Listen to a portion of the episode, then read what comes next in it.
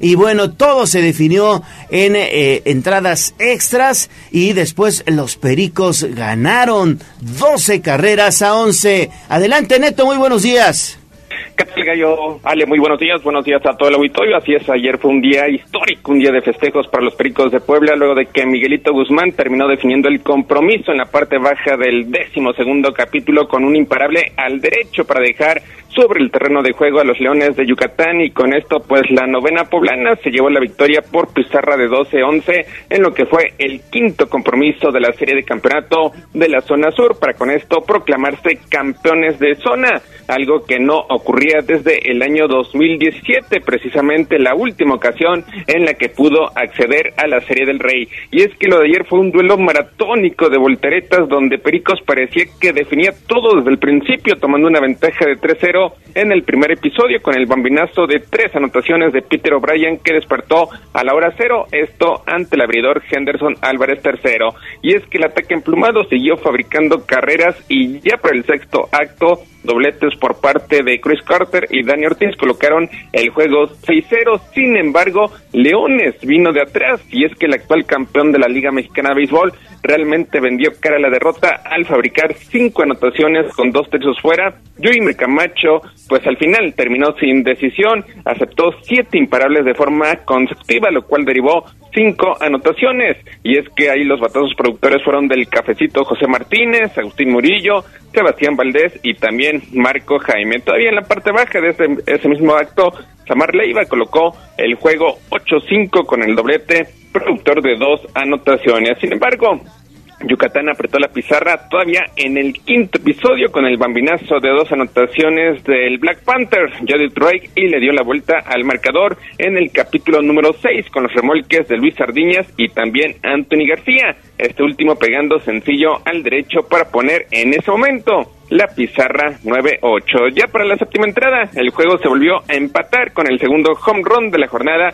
por parte del Tarzán Peter O'Brien. Y es que su batazo se fue por todo el Prado Central, pero en la siguiente entrada, pues Yucatán volvió a tomar ventaja gracias al rodado productor del cafecito José Martínez. El Parque Hermano Cerdán explotó ya en la parte baja del octavo episodio con corredores en las esquinas. Amar Leiva empató el juego con elevado sacrificio y posteriormente apareció el hombre ciclo Cristian Adames para pegar hit al izquierdo y de esta forma darle voltereta al juego. Pero la historia del juego pues aún no estaba definida. Leones empata el cotejo en el noveno episodio con el sencillo productor por parte de Norberto Obeso, lo que mandó el juego a entradas extras y después de muchísimo dramatismo, el juego finalmente se definió en el episodio número 12, gracias al sencillo productor por parte de Miguelito Guzmán ante los disparos de Joan Ernegrín, lo cual pues hizo explotar a todo el hermano Cerdán, lo cual Pericos de Puebla pues se lleva, se lleva la victoria 12 carreras a 11 sobre Leones de Yucatán y con esto se proclama monarca de la zona sur, eh, consigue su boleto para lo que será la Serie del Rey, la cual estará arrancando el próximo viernes. Todavía falta definir el rival. En el norte, el conjunto de Laguna va ganando 3 a 2 a Tecolotes de los dos Laredos Gallo Ale. Perfecto, Neto, pues de eso más estaremos ampliando la información en los deportes, pero hoy precisamente la nota destacada la dieron los Pericos. Gracias, Neto. Saludos, buenos días. Gracias Ernesto Romero y pendientes también de la cuenta de deportes a través de Twitter y de Facebook y no olviden seguir también a las cuentas de Noticias Tribuna y Tribuna Vigila. Y seguimos hablando precisamente de Pericos porque el fin de semana el gobernador Sergio Salomón pues firmó este convenio de comodato con el equipo de béisbol y tú estuviste muy pendiente. Gisela Telles, te saludo con mucho gusto este inicio de semana. Ale, también te saludo con mucho gusto, igual que a nuestros amigos del auditorio, y precisamente para reconocer el compromiso de la directiva, el gobernador del estado de Puebla, Sergio Salomón Céspedes Peregrina, firmó pues el título de concesión del parque de béisbol Hermano Cerdán, precisamente con representantes del equipo Pericos. Previo a la reanudación del tercer juego de la serie contra Leones de Yucatán, pues el mandatario destacó que la concesión será por 15 años, una vez que la directiva pues ha mostrado un gran esfuerzo y también compromiso con las y los poblanos. Indicó que este tipo de acciones solo son posibles cuando existen empresarios comprometidos que aman el deporte y que también trabajan por el bien, y de ahí que destacó que sin mezquindad alguna las condiciones fueron las mejores y más sanas para dar un sustento legal al equipo de béisbol del estado de Puebla. Escuchemos. Hoy decidimos hacer esta firma acá en este momento porque el gobierno del estado de Puebla busca con esta firma que lleva una concesión por 15 años reconocer el compromiso de esta gran directiva que insisto, no solamente le ha generado ilusión, sino que está punteando, que está ganando y que seguramente hará que en Puebla seamos muy felices con un campeonato más por parte de los pericos. Y eso solamente se hace cuando hay empresarios comprometidos, gente que ama el deporte, gente que lo hace muy bien y que en ese aspecto es con la gente que queremos nosotros acompañarnos por parte del gobierno del Estado. Céspedes Peregrina anunció a la par que ahora SICOM transmitirá todos los partidos al interior del estado, ya que buscan promover el deporte y también generar grandes condiciones entre ambas partes. El reporte. Muchísimas gracias, muchísimas gracias Gis por esta información. Pues ahí está la certidumbre jurídica que también tienen los Pericos de Puebla para seguir utilizando este inmueble ubicado también allá en la colonia Maravillas. Seis de la mañana con 16 minutos. Seguimos contigo Gis porque ahí también el gobernador Sergio Salomón Céspedes Peregrina se dio tiempo para hablar en torno a lo que está sucediendo precisamente en el estacionamiento de los estadios donde cada fin de semana, ya sea en el béisbol, ya sea en el fútbol, ya sea en los conciertos, se cometen abusos GIS.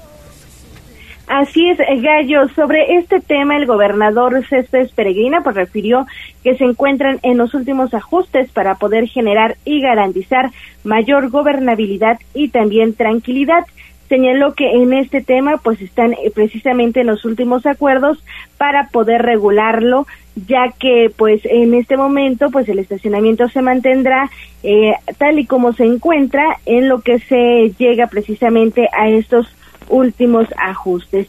Y también pues habló sobre la concesión del Estadio Cuauhtémoc y señaló que se necesitan unos puntos más, es decir, que se repitan los triunfos precisamente para poderle entregar. Luego de esta firma de título de concesión del Parque de Béisbol Hermano Sedán, pues el mandatario aseveró que el tema de la entrega de la concesión del Coloso de Maravillas por el mismo periodo va avanzando. Escuchemos. Tengo que más triunfos. El ya se la ganó, por supuesto que el Perico ya se la ganó. Estamos en el tema de, de el cual tenemos también ya en los últimos, en los últimos acuerdos para poderlo hacer y estamos viendo en ello. Hasta ahorita los estacionamientos se mantienen en ello, estamos buscando cómo buscar generar, hay un tema de mayor gobernabilidad y tranquilidad. El reporte. Pues ojalá, ojalá y logren precisamente esto que está mencionando el gobernador, que es la tranquilidad de quienes asisten al estacionamiento de los estadios, ya sea el de béisbol, ya sea también el de fútbol, porque luego te cobran 150, 200, 100 pesitos por estacionarte ahí y llegas y llegas y ¿qué crees? Ya te robaron los espejos, ya te robaron eh, las, las llantas incluso, ¿no? Es una situación lamentable lo que está sucediendo allá en el estacionamiento de los estadios, donde falta orden, falta seguridad, falta que metan en cintura a todas estas organizaciones o pseudo-organizaciones que explotan precisamente este sitio de los inmuebles. Y seguimos con el gobernador porque este fin de semana tuvo gira de trabajo por Tepeaca y dio un mensaje importante sobre el deporte y el ejercicio y quien estuvo muy pendiente de esas actividades fue precisamente Pili Bravo. ¿Cómo estás Pili? Buenos días. Gracias, Ale. Muy buenos días al auditorio. Bueno, pues fíjate que al señalar que el deporte, el ejercicio que mueve a los ciudadanos de todas las edades, habrá de permitir contar con una población sin enfermedades, que sean sanos. Además, ajeno a la violencia, señaló en Tepeaca el gobernador Sergio Salomón Céspedes al acudir a la premiación del TRAI Vive Tepeaca. El mandatario entregó reconocimiento a los ganadores de las ramas femenil y varonil de las categorías 7, 14, 21 y 30 kilómetros de actividad deportiva que se desarrolló como parte de los festejos alusivos a los 503 años de la fundación de esa ciudad. En esa actividad que comenzó, fíjate, a las seis de la mañana, bueno, pues también eh, forma parte de estos festejos de los 503 años de la fundación de esa ciudad, pero le pidió a la secretaria de Turismo, Marta Ornelas, mandar el mensaje. Y amigos, hoy continuamos la estrategia de turismo deportivo que dinamiza la economía, atrae a miles de visitantes y promueve la salud y la sana competencia. Quiero compartirles nuestro orgullo por quienes terminaron esta dura prueba deportiva, por el esfuerzo, entrenamiento y trabajo que hicieron que hoy hayan terminado un ultra. Y el gobernador Sergio Salmón presidió esta premiación felicitó a los participantes que por su esfuerzo y entrenamiento, trabajo, pues dieron una muestra de disciplina. Los ganadores de la categoría de 7 kilómetros fue Paola López Rodríguez y Adrián León. En los 14 kilómetros, Claudia Vargas López y León Daniel González de los 21 kilómetros, Clarisa Campas Pulido y Alberto Mauricio Santos, mientras que de 30 kilómetros, Victoria Trego Chávez y Edilberto Flores Meneses.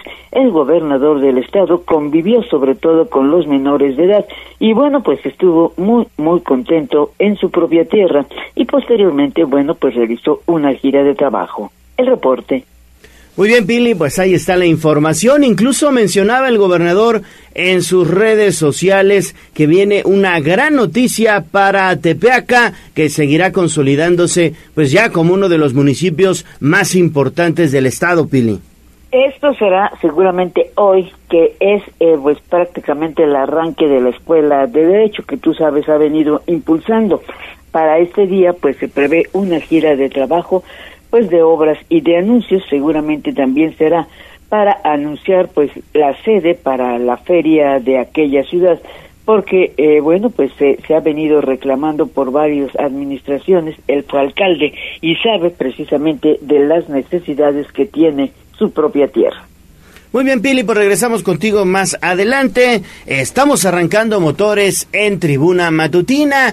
Le recuerdo 22 23 90 38 10 es la vía de comunicación WhatsApp para que hagamos juntos las noticias. Un saludo al profesor Manitas que ya se puso en contacto con nosotros. Él nos va escuchando precisamente en línea a través de Tribuna Vigila en Facebook, Tribuna Vigila en Twitter. Va camino a Cuernavaca. Hoy tiene gira de trabajo por allá en Cuernavaca. Y también saludos para Juan Merino porque ya se reportó al 22 23 90 38 10. Más adelante estaremos leyendo todos esos comentarios de nuestros amigos que hacen La Voz de los Poblanos. Así comenzamos, Tribuna Matutina, pausa y volvemos con más. Vamos a un corte comercial y regresamos en menos de lo que canta un gallo. Esta es la magnífica, la patrona de la radio.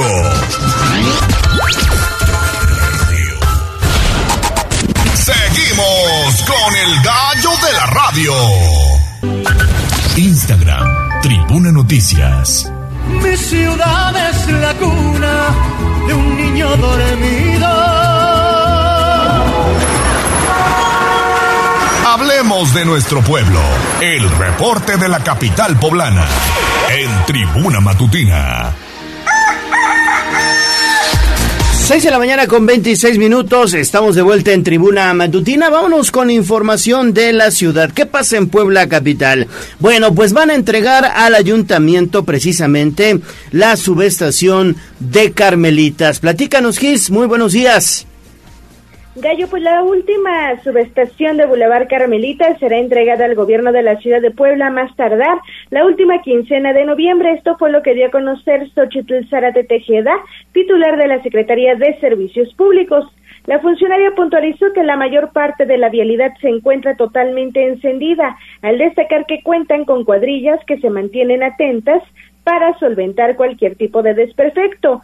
Por ello, indicó que el gobierno del Estado se encuentra ya completando el expediente que se tiene que entregar a la Comisión Federal de Electricidad para que también se pueda encender y mantener en óptimas condiciones esta subestación que falta por entregar. Escuchemos. Ya la entrega total, este, todavía no la, no la tenemos Sin embargo, ya encendimos este, gran parte de, la avenida. Nos hace falta una subestación, ¿no? que estamos todavía en espera de, que el gobierno del estado nos eche la mano para completar el expediente que nosotros tenemos que entregar a CFE para que ya se pueda también encender esa subestación y por ello pues esperan que a más tardar en dos meses y medio reciban este último tramo de Boulevard Carmelitas antes pues precisamente de que concluya el año. El reporte. Gracias, gracias Gis por la información. Bueno, pues ahí está la subestación en el Boulevard Carmelitas, que también es de gran importancia. 628. Y tenemos más información contigo, Gisea, porque entonces los ciudadanos no estamos cuidando la señalética que hay en la ciudad. Ha detectado la autoridad que la grafitean incluso le colocan estas famosas calcomanías que conocemos como stickers. Por ello ya están trabajando en una iniciativa. ¿Pero de qué se trata? Ale, pues al respecto habló el titular de la Secretaría de Movilidad e Infraestructura del municipio de Puebla, Edgar Vélez Tirado, y dio a conocer que ahora será colocada esta señalética vial pues a una altura de tres metros, precisamente para evitar que se continúen colocando estos pegotes o grafiteando la señalética vial, ya que pues en muchos casos ya ni siquiera es visible la instrucción que se le quiere brindar a las y los ciudadanos o a los automovilistas. El funcionario manifestó que esta problemática continúa y por ello, pues la indicación del alcalde Eduardo Rivera Pérez es incrementar la altura para que las personas no puedan dañarla. Escuchemos. No, a ver, ese, ese, ese tema lo, lo, seguimos teniendo. Eh, ahorita la indicación que, que, dio el señor presidente y, y, se le dio de manera puntual a la, a la subsecretaría de, de, movilidad es que lo podamos colocar a una altura mayor donde la, los jóvenes o, o, la, o, la, gente que hace estos o pone estos pegotes pues no puedan ir saltando colocarlos. Entonces, bueno, ya, ya estamos haciendo esa eh, redistribución o, sustitución de estos elementos para ponerlos ya sea en los postes eh, que tenemos alumbrado o en su caso eh, poner con el poste a una altura arriba de 3 metros. Y con esto pues confíen que la situación disminuirá y automovilistas así como transeúntes tendrán una movilidad más segura. La información. Ojalá, ojalá y esto suceda, Gis, porque la verdad es que están pasándose ya de lanza, como se dice popularmente, con la señalética, muchísimos stickers, muchísimas calcomanías, como se dice, y también graffiti, precisamente allá en el primer cuadro de la ciudad de Puebla. Son varias las que ya han sido vandalizadas y qué bueno que tomen esta medida, porque si tú recorres, como lo haces todos los días, mi estimada Gis, el primer cuadro de la ciudad, por ejemplo, pues ahí estarás observando la gran cantidad de señalización que ha sido vandalizada. Justamente, Gallo, es impresionante que en el primer cuadro de la ciudad es donde esté sucediendo más esta situación. Eh, increíblemente se están colocando estas, estos stickers y grafitis después del periodo más complicado de la pandemia pues en este momento se pueden observar muchísimo más y es importante también destacar la labor que realiza el secretario de Movilidad e Infraestructura Edgar Vélez Tirado debido a que se ha trabajado en todos estos eh, detalles que se vienen en este primer cuadro de, de la ciudad, incluso en las zonas también más alejadas de la ciudad. Sin embargo, en este punto es muy importante debido a que la señalética pues no es solo para los vehículos, sino también para los transeúntes. Entonces, importante también evitar que este tipo de conductas se sigan realizando. Ya se había hecho en diferentes ocasiones también un llamado a los ciudadanos a evitar este tipo de prácticas.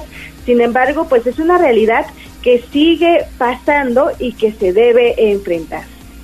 Bien, Gis, seguimos contigo. Vámonos a darle un giro a la información. Comenzamos con fiestas patrias, información que tiene que ver con lo que ya viene en este septiembre.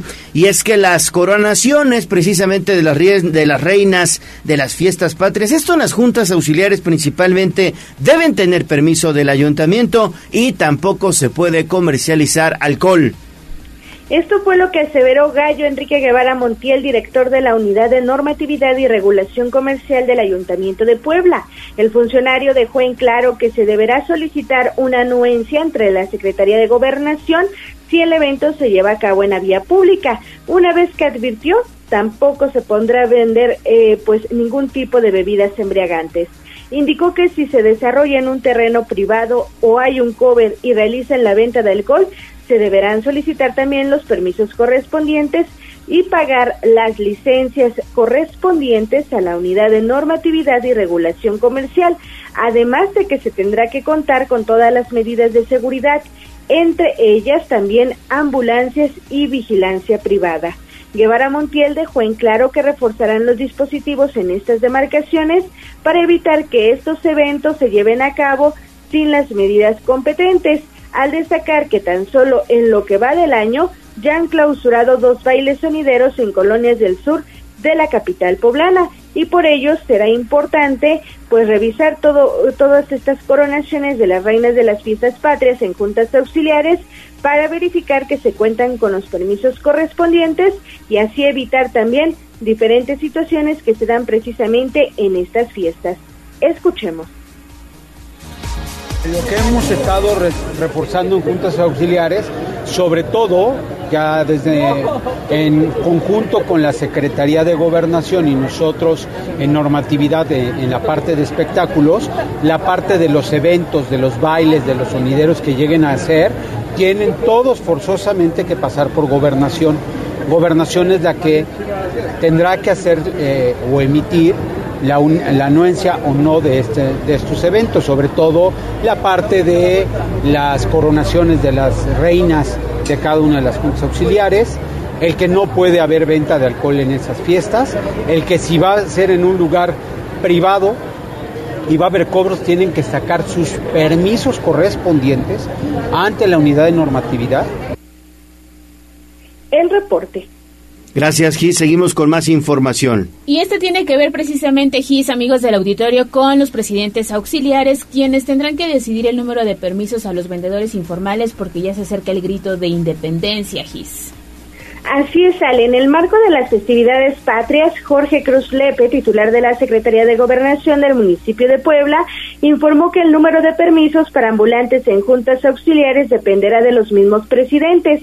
En breve entrevista, el funcionario dejó en claro que aunque los 17 ediles auxiliares determinarán cuántas anuencias otorgarán a informales para que se instalen durante la verbena popular del 15 de septiembre precisamente en estas demarcaciones, pues deberán informar a su área para mantener orden y también un control. Y sobre los permisos para realizar bailes sonideros en estas demarcaciones, en este sentido, para las fiestas de las coronaciones de las reinas, pues dio a conocer que hasta el momento no ha recibido ninguna solicitud, pese a que son 17 juntas auxiliares y en la mayoría pues se realizan este tipo de eventos. Sin embargo, pues aseveró que se mantendrán atentos de este tipo de actividades.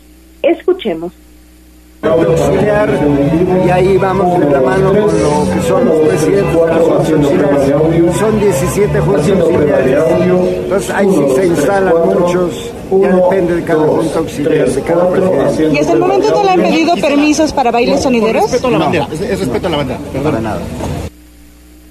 Y justamente pues esto era parte de lo que mencionaba respecto a los permisos de ambulantes en juntas auxiliares que dependerá de los mismos presidentes y también sobre los permisos para realizar bailes sonideros que hasta el momento no se ha solicitado ninguno.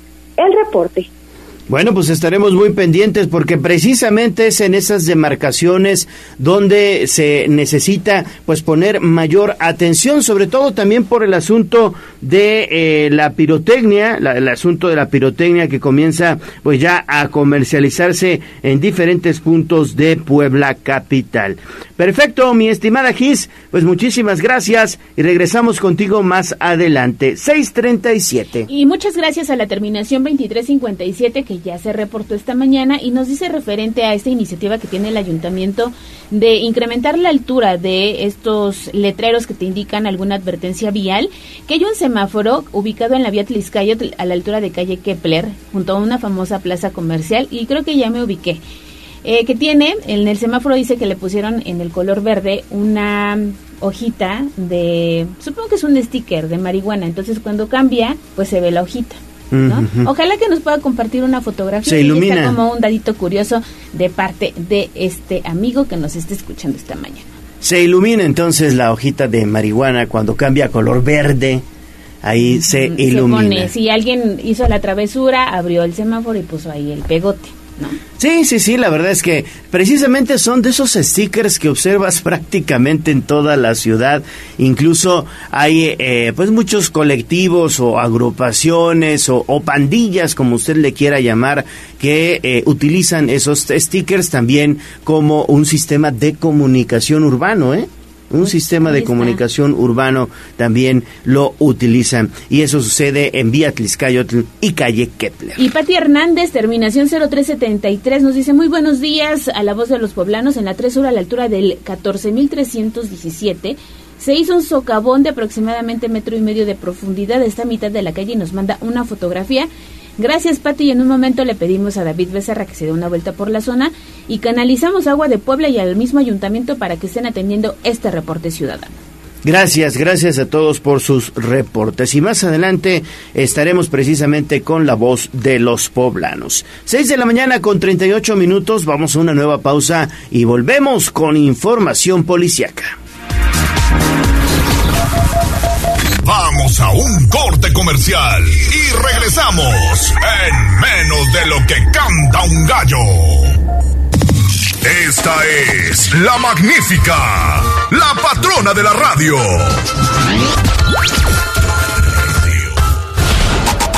Seguimos con el gallo de la radio. Sitio web código rojo.mx.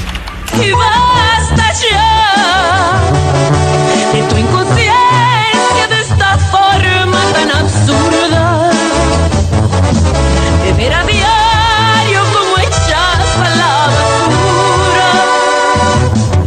Mi corazón. Desde la barrera, respeta la cinta de precaución y para bien la oreja. Comienza la nota roja en tribuna matutina.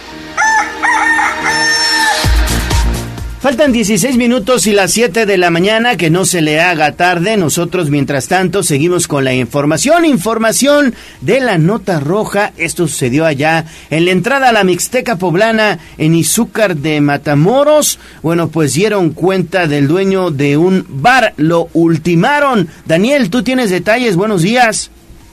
Hola, ¿qué tal, Gallo? Te saludo con gusto, al igual que al auditorio de Puebla, Atlixco y municipios de la Mixteca. Efectivamente, el propietario de bar en Negrito, ubicado en el municipio de Izúcar de Matamoros, fue ultimado con un objeto punzocortante. Sobre los hechos se indicó que el hombre, quien respondía al nombre de Odilón, de 63 años de edad, fue apuñalado durante una riña ocurrida al interior del referido establecimiento, por lo que vecinos de la zona solicitaron a la presencia de las autoridades al lugar situado sobre la carretera a Oaxaca en el barrio de Santa Catarina, llegaron paramédicos quienes confirmaron que Odilón ya no contaba con signos vitales, por lo que elementos municipales acordonaron el área. Posteriormente llegó el personal de la Fiscalía General del Estado, mismo que se encargó de realizar las diligencias de levantamiento de cadáver y de ingresarlo al anfiteatro de la región donde se espera que sea reclamado por familiares. Hasta el momento se ignora la identidad del o los agresores, por lo que ya se están llevando a cabo las investigaciones correspondientes. El reporte, Gallo. Seguimos con más información. No te vayas, Daniel. Regresamos en un minutito. Y nos vamos entonces a la región de Atlixco porque se, re se registró una riña que dejó a varios lesionados. Adelante, Avi. ¿Qué tal, Ale Cayo, amigos del auditorio? Muy buenos días. Efectivamente, les comento que fueron dos personas los que resultaron lesiona lesionados durante una riña la noche de este viernes. El hecho sucedió en un campo deportivo conocido como Cuatro Caminos en el municipio de Atlixco. Y es que, de acuerdo con los reportes, fue alrededor de las nueve de la noche cuando un grupo de hombres entraron al deportivo en busca de otro varón, el cual aparentemente pues estaba en el interior de la cancha. Y es que tras hallarlo, comenzó una fuerte discusión que terminó en golpes. Y es que testigos pues dieron a conocer a las autoridades, por lo que pues a la zona arribaron elementos municipales y paramédicos y es que en el lugar, pues los técnicos en urgencias atendieron a las personas que resultaron heridas y afortunadamente, pues no requirieron ser hospitalizados. Hasta el momento, se desconoce la identidad de los afectados, así como de los agresores y las causas, pues de dicha riña. Gallo, Ale, es la información que tenemos hasta el momento de este tema. Gracias, Avi Atlisco. Regresamos porque ejecutaron a una persona afuera de una popularmente conocida narcotiendita. ¿Cómo sucedió esto? Así es, Gallo, y mira, sobre este tema, pues les comento que ejecutaron a un varón en inmediaciones de una narcotiendita ubicada en Infonavit San Miguel Mayorazgo. Y es que de acuerdo con los reportes, pues fueron vecinos de los edificios quienes reportaron a los números de emergencia que se habían escuchado detonaciones por arma de fuego. Además, pues se encontraba un hombre herido. Y es que a la zona arribaron paramédicos y elementos de la Policía Municipal de Puebla. Y es que en el lugar fue hallado el cuerpo sin vida de un varón de aproximadamente 25 años de edad y eh, motivo por lo cual pues la zona fue acordonada por los elementos municipales en espera de elementos de la Fiscalía General del Estado. Y es que hasta el momento se desconoce la identidad de la víctima, así como de los agresores, pero de acuerdo a los hechos, pudo haberse tratado de un ataque directo relacionado pues con el narcomenudeo. Gallo es la información que tenemos. Gracias, Avi. 648. Ahora regresamos con Daniel Jacome. Sí, quien tiene más información, no olviden estar pendientes también de Código Rojo a través de sus cuentas oficiales, Twitter y también Facebook. Y en un momento estaremos haciendo enlace con él porque desafortunadamente detuvieron a, no, afortunadamente, detuvieron a cuatro que intentaron meter droga en uno de los centros de readaptación social y estas son buenas noticias por parte de la autoridad. Ya tenemos en la línea a Daniel Jacome con todo el reporte. Adelante, Dani. Hola, ¿qué tal, Ale? Te saludo con gusto. Es correcto, la Secretaría de Seguridad Pública Estatal detuvo a cuatro hombres que intentaron ingresar, al parecer, sustancias ilícitas al penal de San Miguel, derivado del dispositivo de revisión para inhibir el ingreso de narcóticos y objetos prohibidos. Policías estatales custodios, con apoyo de la unidad sinotáctica K9, ubicaron y detuvieron a Emilio, de 18 años de edad, Esteban, de 36, Osvaldo, de 20 y Juan, de 19 años. A los probables responsables les fueron hallados cinco paquetes irregulares envueltos con cinta canela, que en total contenían aproximadamente 788 gramos de sustancias con las características de la marihuana y el cristal, donde el Ministerio Público para la investigación correspondiente. El reporte.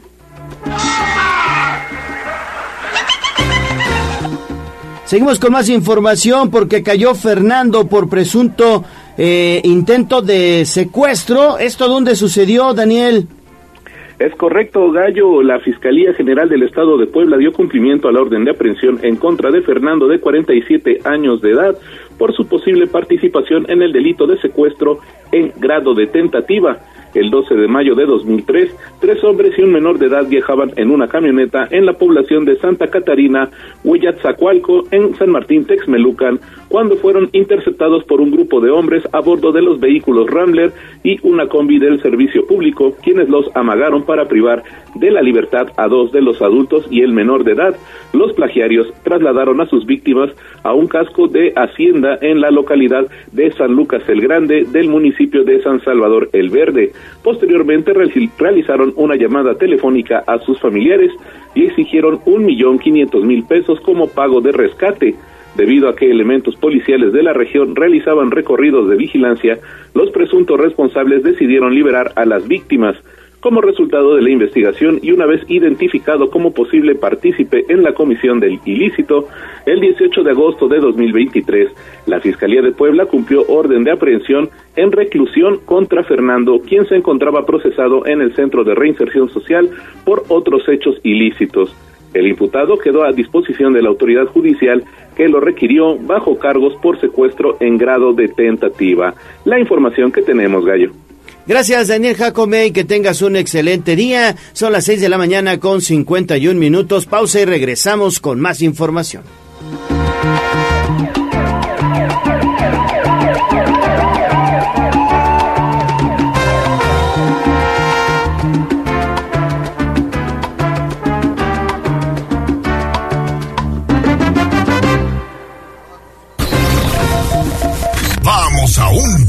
Y regresamos en menos de lo que canta un gallo.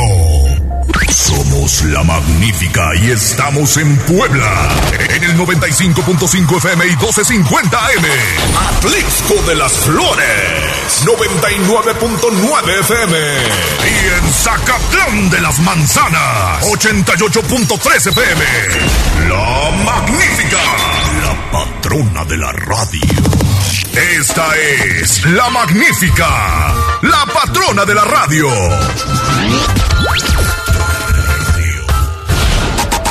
Seguimos con el gallo de la radio. Leemos tus mensajes en WhatsApp, en La Voz de los Poblanos, 22 23 90 38 10.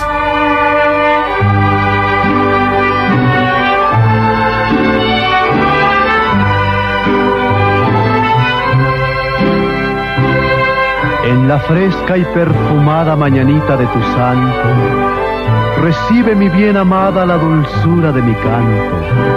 Encontrarás en tu reja un fresco ramo de flores que mi corazón te deja, chinita de mis amores.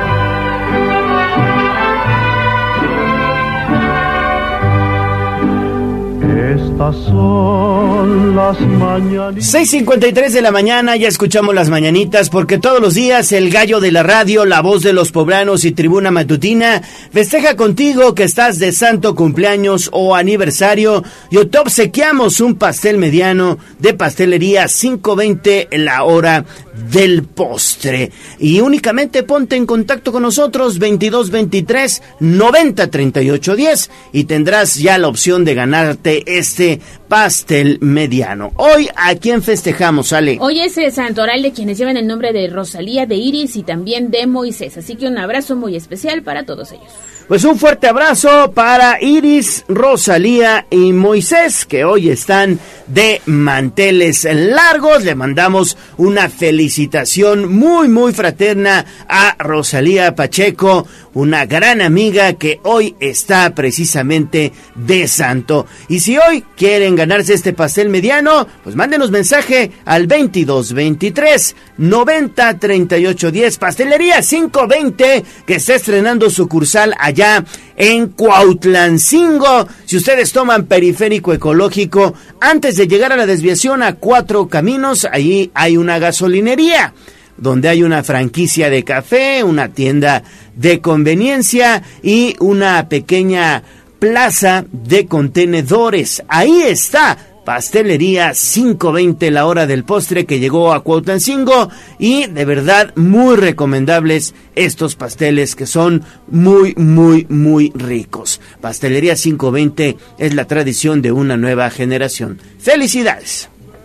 Despierta, mi bien despierta, mira que ya amaneció. Ya los pajarillos cantan, la luna ya se metió.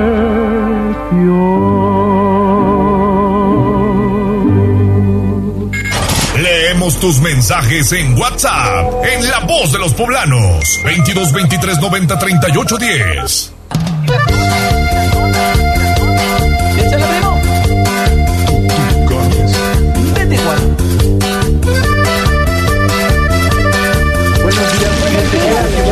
Esta es la voz de los poblanos. En Tribuna Matutina también te escuchamos. Córranle, faltan cinco para las siete. Vámonos con la voz de los poblanos. Tenemos un servicio social, se robaron una camioneta este fin de semana en San Agustín Tlasco, nos piden ayuda para pues compartir la fotografía de esta unidad, tiene placas de circulación UAG 26 21. Con muchísimo gusto la vamos a compartir a través de arroba tribuna vigila, aunque es importante que la persona afectada también realice su denuncia correspondiente ante la autoridad. El señor Octavio ya se reporta y nos dice muy buenos días, Ale Leo y... Buenos días. Dice, lo prometido, les comparto fotos del mirador de Atlix con muy bonito, amplio y con gran capacidad para 20 personas, por lo menos. Excelente día. Ay, se tomó la foto desde allá. Muchísimas gracias, señor Octavio. Díganos qué tal la pasó. Creo que no podemos ingresar con zapatos para que no se raye el piso. Tiene nada más calcetines, pero con muchísimo gusto Este, ahí está el mensaje, ya lo pasamos al aire. Gracias, gracias y qué bueno que te fuiste a dar la vuelta ya por el municipio de Atlixco, que la verdad me dicen este mirador de cristal está padrísimo. Se ve espectacular el pueblo mágico. Muchísimas gracias. Terminación. ay, ya se me aquí. Terminación 7169. Oli Sánchez, muy buenos días. Ale y Gallo, feliz inicio de semana.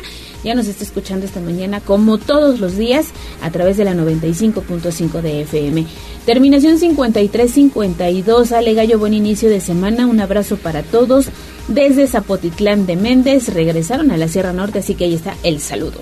Gracias hasta Zapotitlán de Méndez, allá en la Sierra Norte de Puebla, que es bellísimo este eh, pueblo ubicado en la carretera interserrana, esta que conecta precisamente la zona de Cuetzalan con la de Zacatlán. Y la terminación 0069, muy buenos días a la mesa de trabajo de Tribuna Matutina, Ale y Leo.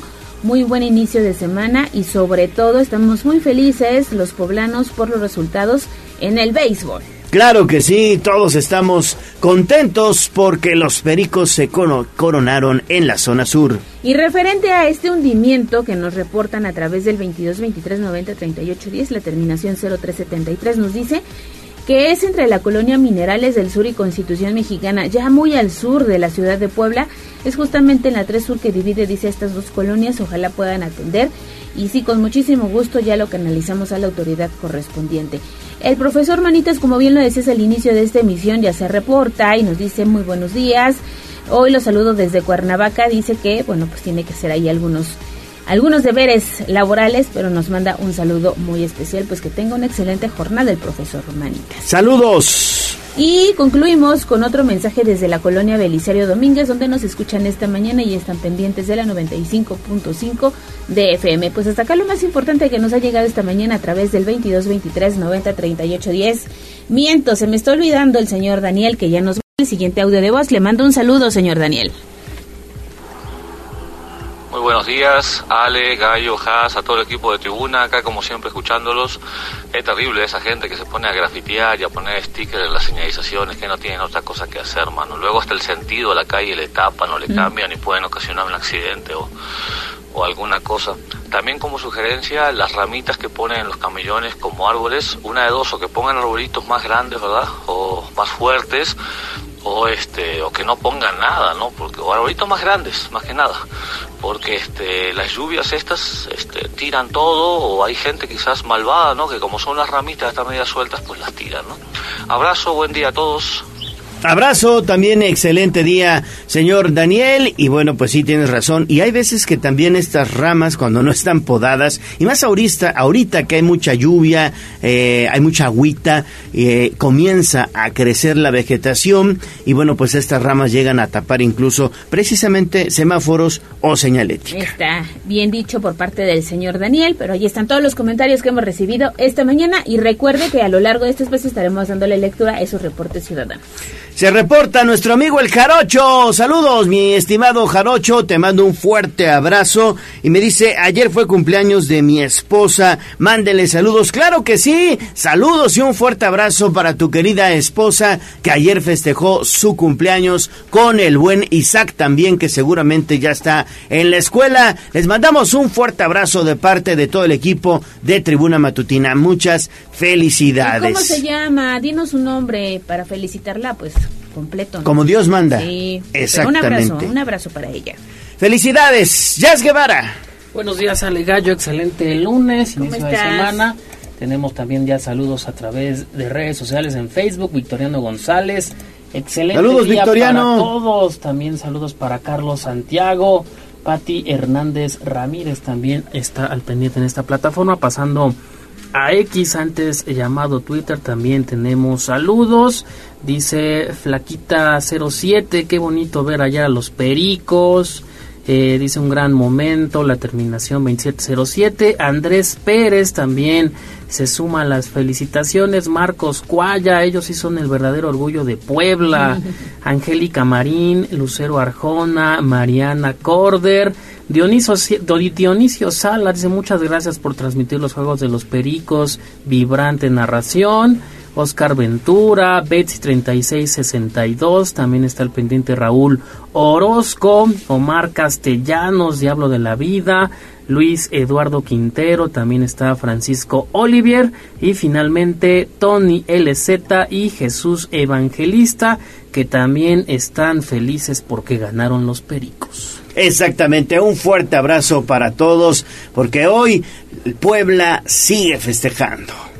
Y seguirá festejando. Y Oye, seguirá veía que festejando. se pusieron este incluso un grupo en el estacionamiento y mucha gente se quedó después del partido. Pues, Sí, obviamente, a bailar ahí, a festejar. al estacionamiento. Al after. Estuvo bueno. dicho, estuvo bueno. Y los fuegos artificiales también. Y los- Impresionantes. No, y también el momento, bueno, en redes sociales, en las cuentas de no- Tribuna Noticias y Tribuna Deportes, deporte, sí. el momento exacto en que se coronan los pericos. Sí, Vale y el la pena ver el video. incluso, bueno, bajó, ¿no? Al terreno de juego. no También tenemos material de la felicitación del mandatario Sí. estatal a Sergio Gastelum, el manager de los Pericos. La verdad, muy bien. Todo Denle una revisada a redes sociales.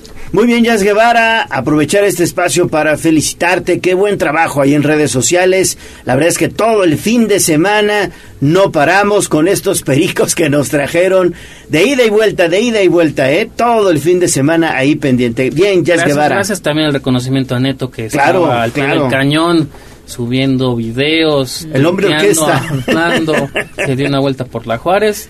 Lo hacemos con mucho gusto. Gracias, gracias a todos. La verdad es que un equipo profesional. El Jarocho nos dice, mi esposa es Hilda Valencia Morales. Claro que sí, doña Hilda Valencia Morales, que cumplió años. Un fuerte abrazo. Sincera felicitación. Sí, que la haya pasado muy bien y ojalá que la sigan festejando toda la semana. Bueno, vamos a hacer una pausa y regresamos con más información. Vamos a un corte comercial y regresamos en menos de lo que canta un gallo. Esta es la magnífica, la patrona de la radio.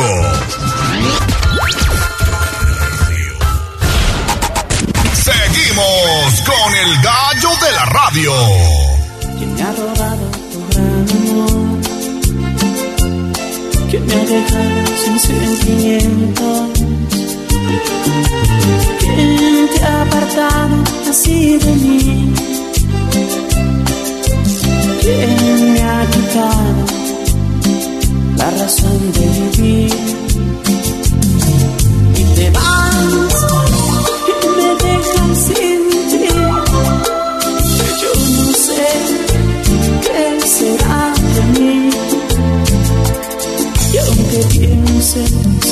que ha llegado el fin, no vas a ser feliz. Sitio web tribunanoticias.mx.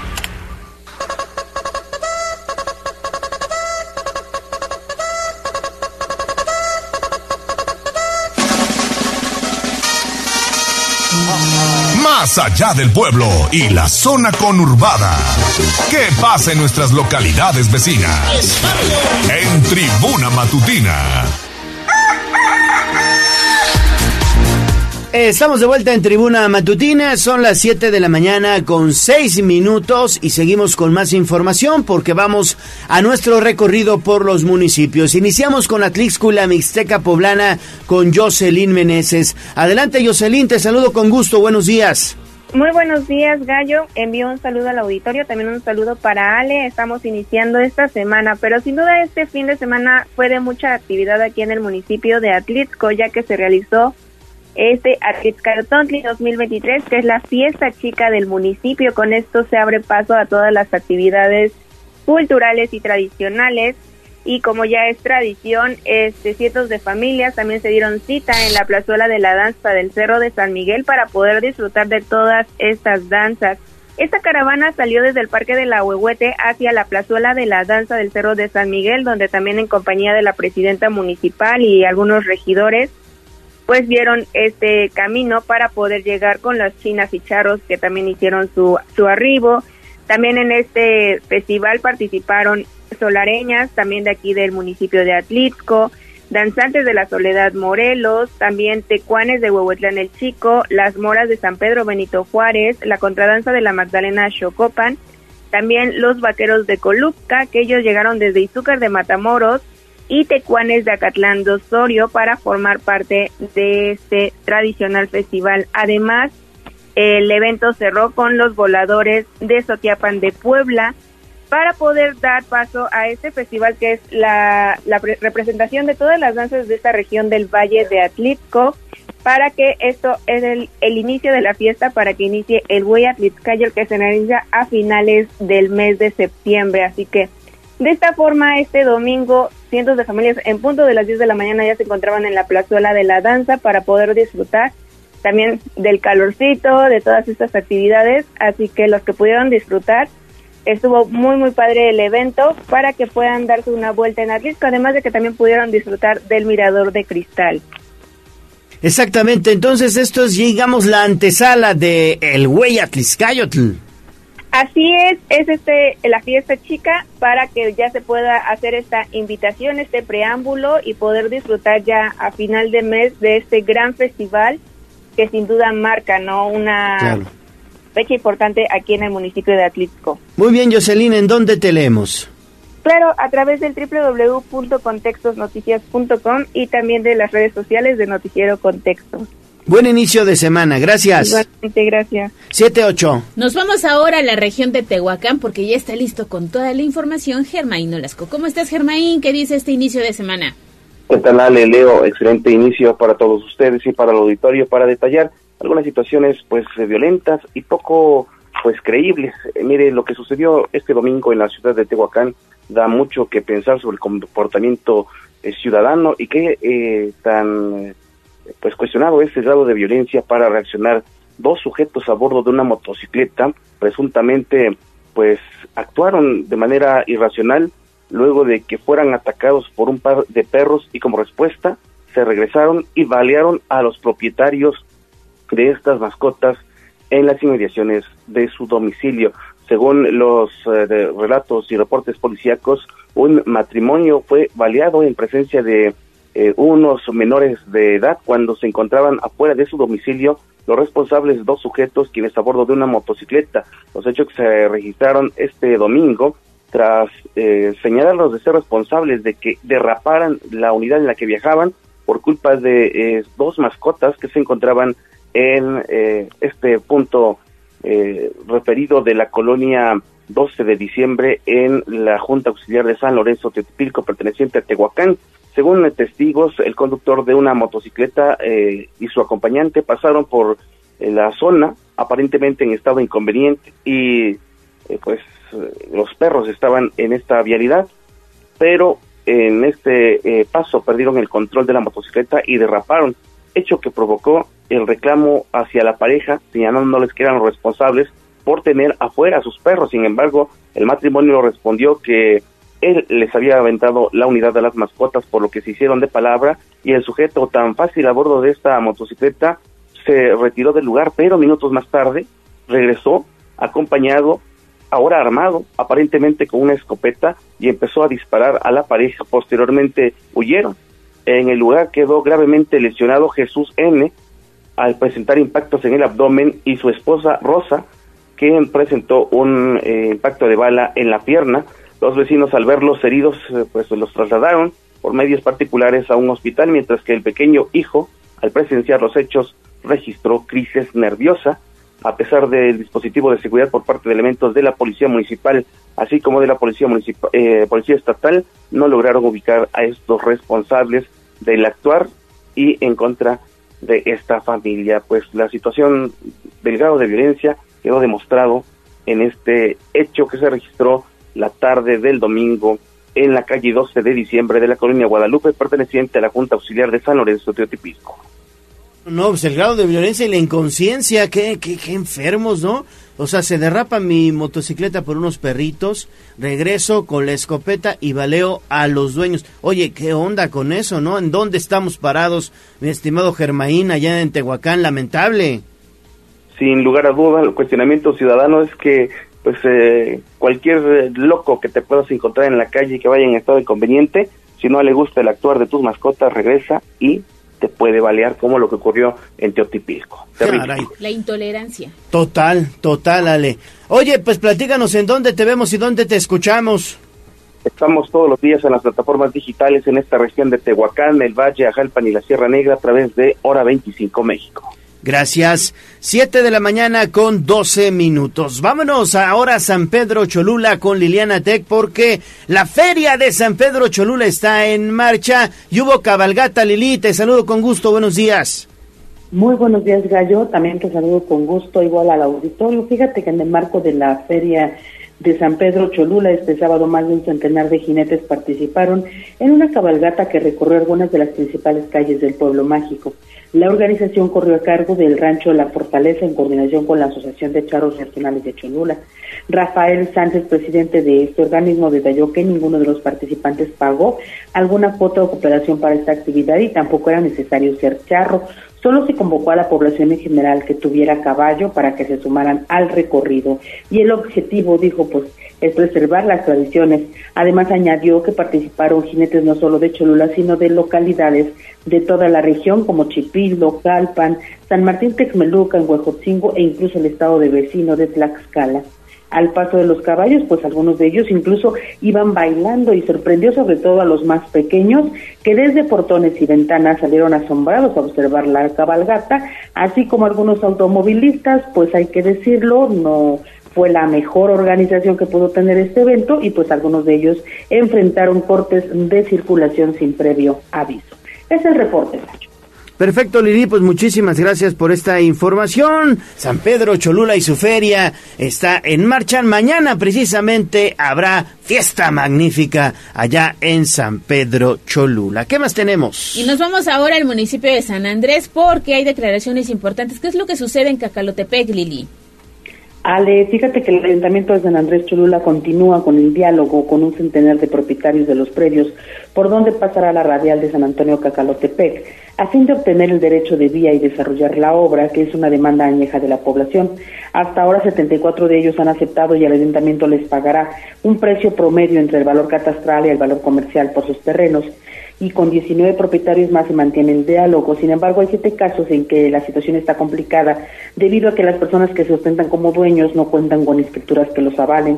El alcalde comentó que con todo esto pues se va a realizar conforme a la ley y cuidando sobre todo que los derechos de los ciudadanos estén protegidos porque su administración no tiene interés en generar algún conflicto con los habitantes, pero advirtió que no habrá marcha atrás en la obra porque se trata de un proyecto necesario para mejorar la movilidad. Escuchamos parte de sus declaraciones establece que es, parejo. Estamos buscando las negociaciones con los que ya hemos convenido, se está estableciendo un valor catastral, un valor comercial, estamos buscando la media para que, bueno, pues eh, a nadie se le afecte. La verdad es que a mí no me, en lo particular no me interesa tener problemas con mis vecinos, al contrario, yo siempre les digo que buscamos el bien, buscamos eh, que haya un bien común para todos, hoy como presidente municipal a mí me toca administrar, no me toca, o sea, no me que al aceptar, los dueños automáticamente apuestan por aumentar la plusvalía de sus terrenos porque con la infraestructura que está por desarrollarse, el precio de los predios se elevará de manera considerable.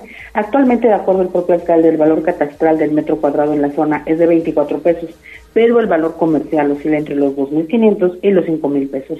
La radial de San Antonio Cacalotepec es una de las obras más ambiciosas de la actual administración y conectará a la cabecera municipal de San Andrés Cholula con el kilómetro 9 de la carretera federal Puebla-Trixco.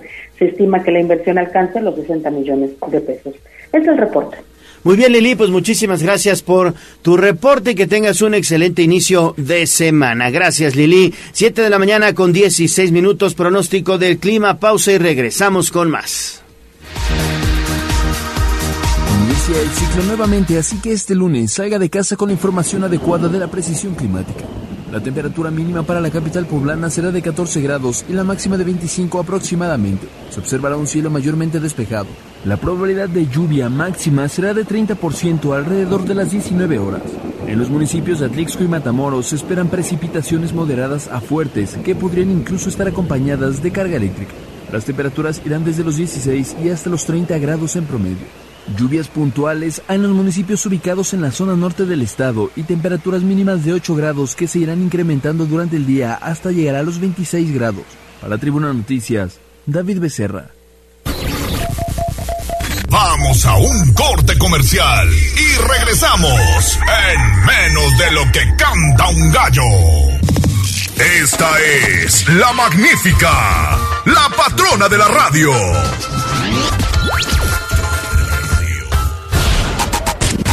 Seguimos con el gallo de la radio. Sitio web, tribunanoticias.mx.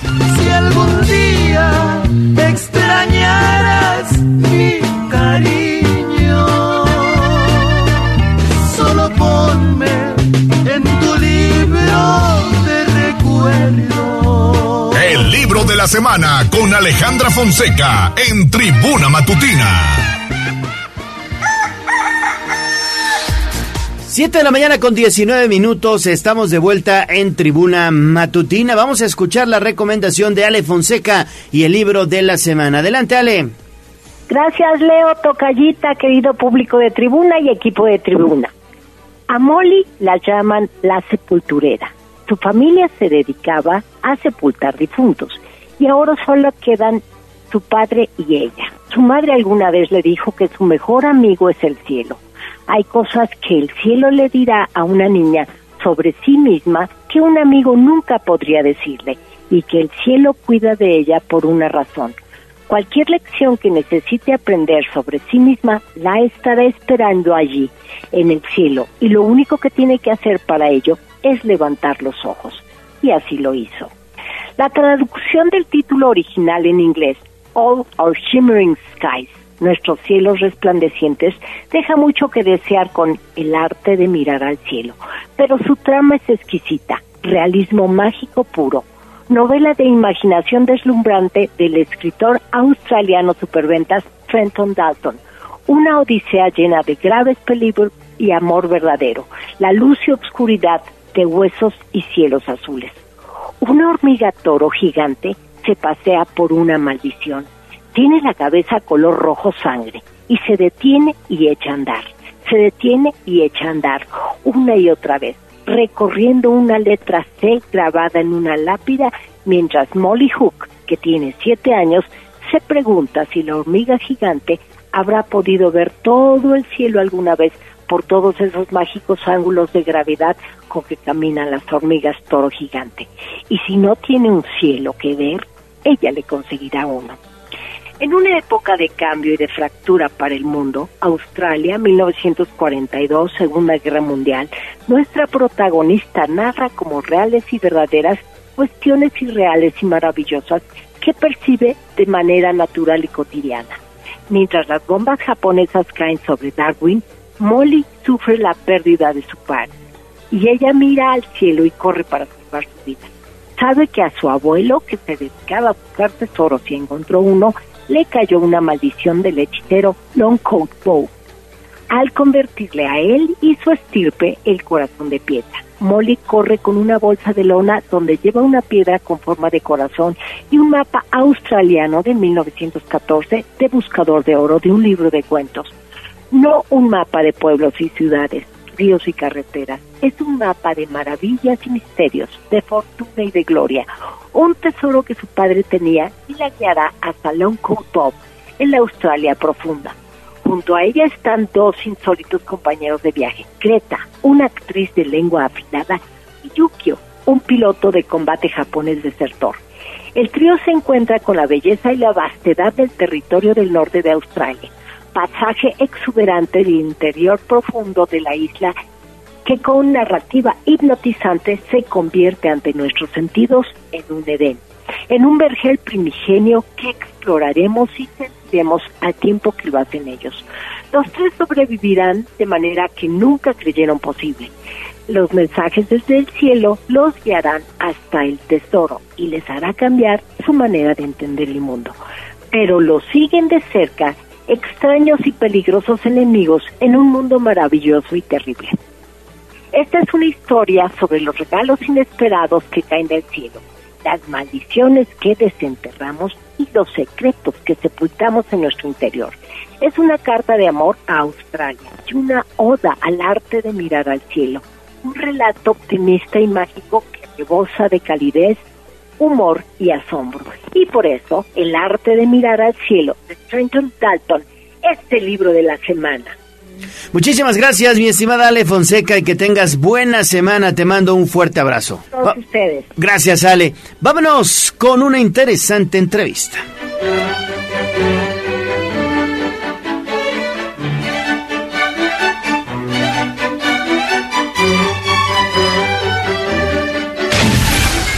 Sitio web tribunanoticias.mx.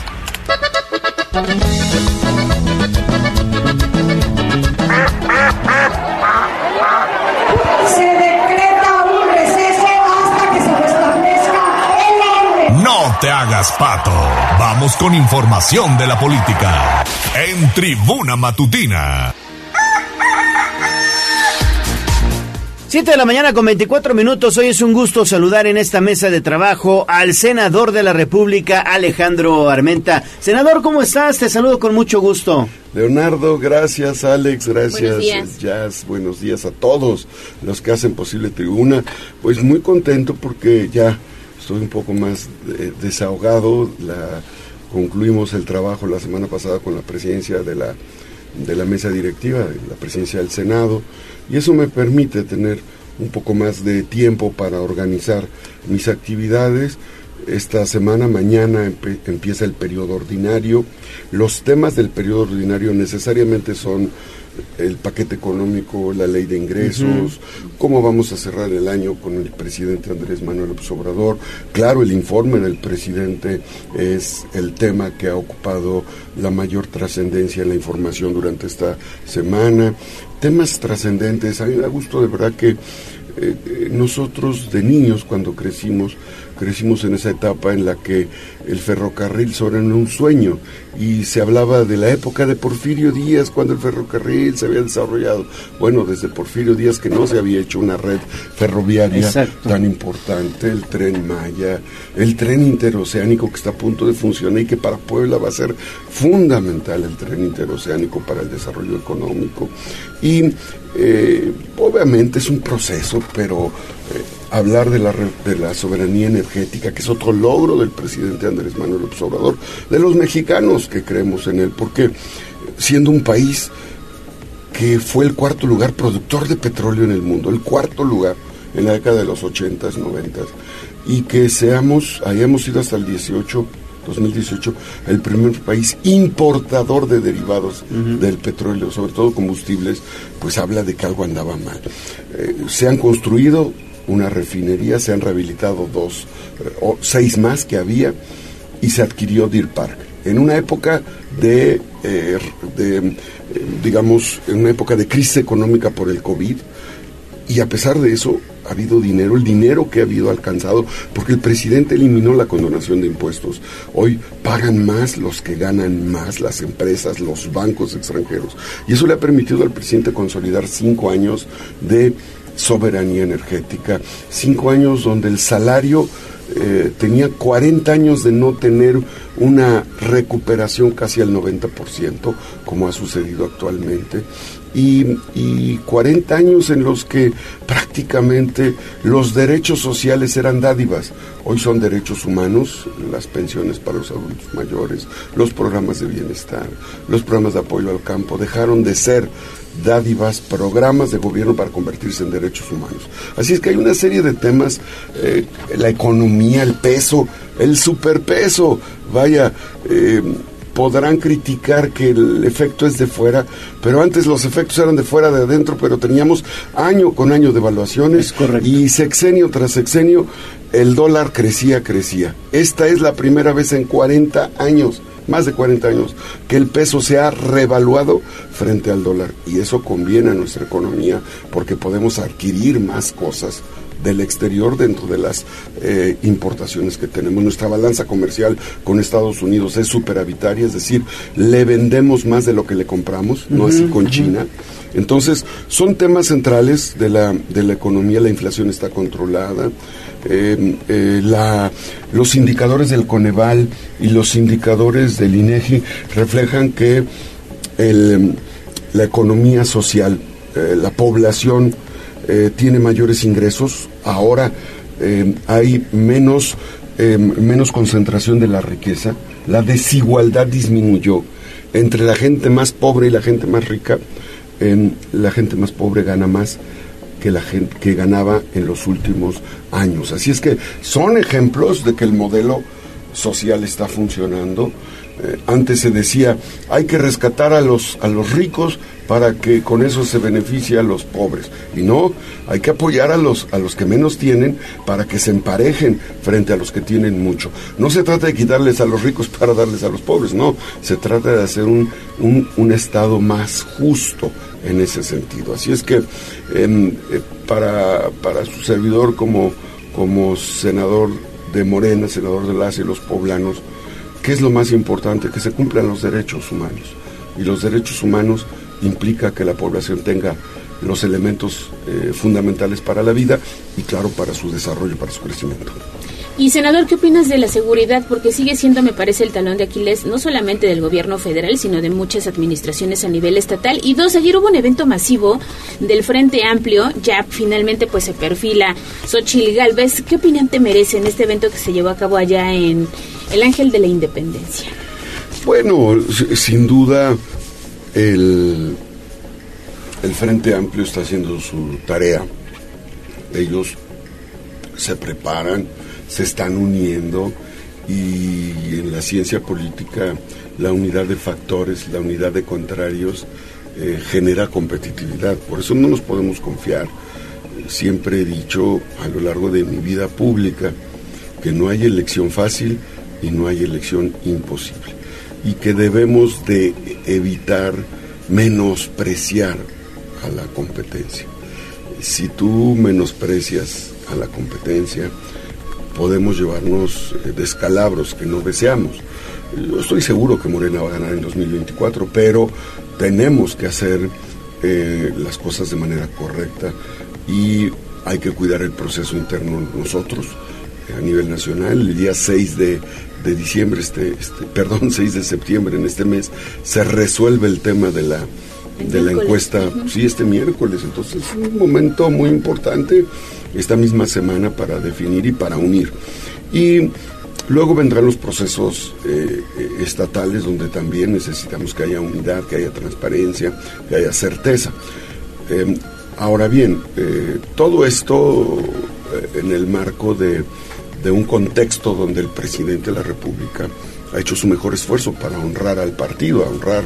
La mejor forma de ayudar a un partido no es comprando votos, no es chantajeando, no es, no es cuestionando, no es intimidando, no es corriendo al personal de los cargos públicos porque apoya a tal o cual persona, sino haciendo bien el trabajo, cumpliéndole a la población.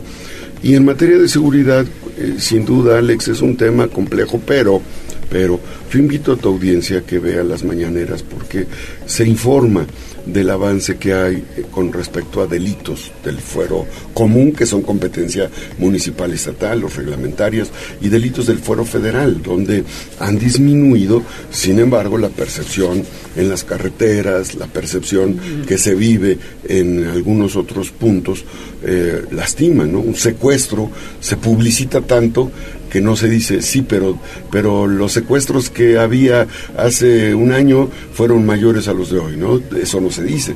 Eh, la inseguridad en, en los temas federales. Cuando hay un tema de inseguridad, eh, se cuestiona la autoridad y el ciudadano no, no tiene por qué saber si es del ámbito federal, del ámbito estatal o del ámbito municipal. Simplemente un asalto a mano armada, un asalto con, con arma blanca, eh, pues se le carga al presidente de la República cuando es un tema de orden local, ¿no? Pero, pero eh, sí hay que informar, sí hay que avanzar, sí hay que consolidar a la Guardia Nacional. La Guardia Nacional tiene cuatro años de fundación. Hay países que tienen 50, 60 años con la Guardia Nacional. Creo que estamos empezando con una institución seria que tiene que lograr la proximidad y tenemos que lograr algo que no se ha hecho en materia de seguridad. Reforzar todo el esquema de seguridad comunitario.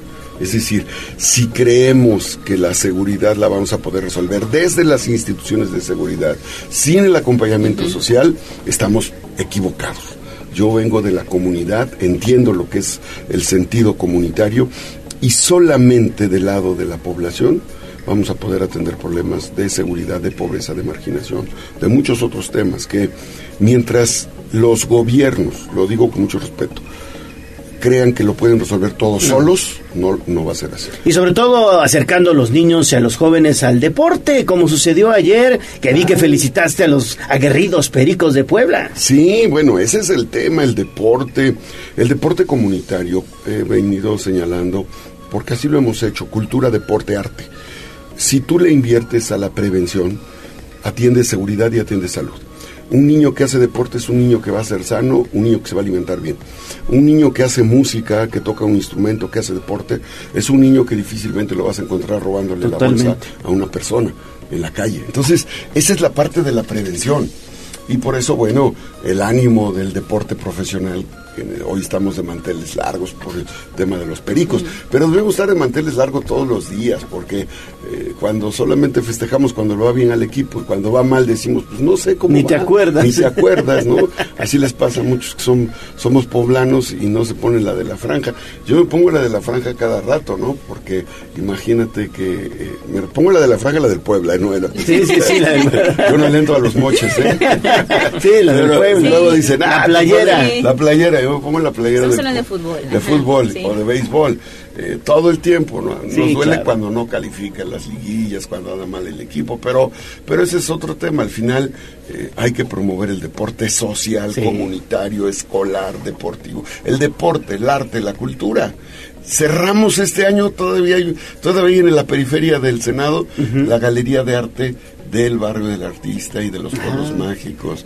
Fue, fue la verdad un año impresionante. Cerramos con 3.700 visitas de hombres y mujeres de arte, cultura, deporte de Puebla en el Senado de la República. La verdad yo estoy muy contento, satisfecho de haber sido el segundo, el segundo poblano presidente del Senado de la República. Un alto honor, de verdad, una alta responsabilidad que yo este pues eh, me, me llena de orgullo, porque muchos poblanos que llegan a ser gobernadores no llegan a ser senadores y mucho menos llegan a ser presidente del Senado. No digo que esa sea la ruta, ¿no? Sí, sí, sí. Pero mm, al contrario, en el caso del primer poblano que fue este presidente del Senado fue el, señor- el Miguel Barbosa. Miguel Barbosa, ¿no? que primero fue presidente y luego fue gobernador, ¿no? Pero, pero es un es una alta responsabilidad, la verdad, es una experiencia que disfruté día a día. Puse un reloj ahí, eh, en varios momentos puse, van, van 360, luego 340, luego 320. Cuenta regresiva. Cuenta regresiva, porque cuando eso haces, ubicas que los cargos no son para siempre. El político que no entiende eso se equivoca. La política que no entiende eso se equivoca porque los cargos son efímeros y hay que servir, hay que hacer bien el trabajo y hay que entregar resultados. Muy bien, pues senador de la República Alejandro Armenta, muchísimas gracias por estar esta mañana con nosotros y que sigan los éxitos, senador. Gracias a ustedes, les dejo Gracias. unos, eh, eh, pues son reportes del- de las actividades que tienen que ver mucho con lo que el presidente de la República hizo. Y luego platicamos de mi cuarto hijo, ¿eh? Disciplina Y financiera. no es fuera del matrimonio de este, del Senado, ¿eh? Mi cuarto hijo, porque este lo hice cuando, cuando, lo saqué apenas, pero fui presidente de la comisión bicameral. Son 60 páginas, ¿eh? ni crean que es muy... Sí, pero es un libro que habla de la deuda oculta. ¿Y qué propuesta Está presenté bueno. eh, con respecto a compromisos financieros que no están no están establecidos como deuda pública y así hubo mucho delincuente de cuello blanco en Puebla que todavía hacen política que ocultaron deuda pública defraudando al pueblo en todo el país ¿eh? entonces es un libro muy interesante Le abordamos la próxima Sí, semana. sí la próxima semana vamos con ella Perfecto, gracias, a senador. ustedes ya, gracias a todos Pausa y regresamos. Vamos a un corte comercial y regresamos en menos de lo que canta un gallo. Esta es la magnífica, la patrona de la radio.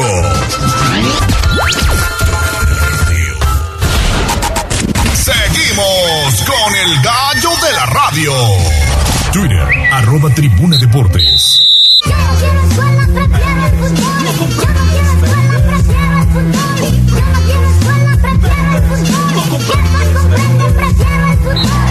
Fútbol,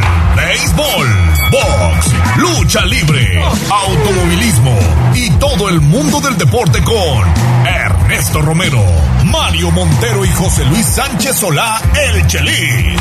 Béisbol. Béisbol. Faltan 20 minutos para las 8 de la mañana, es tiempo de los deportes. Ernesto Romero.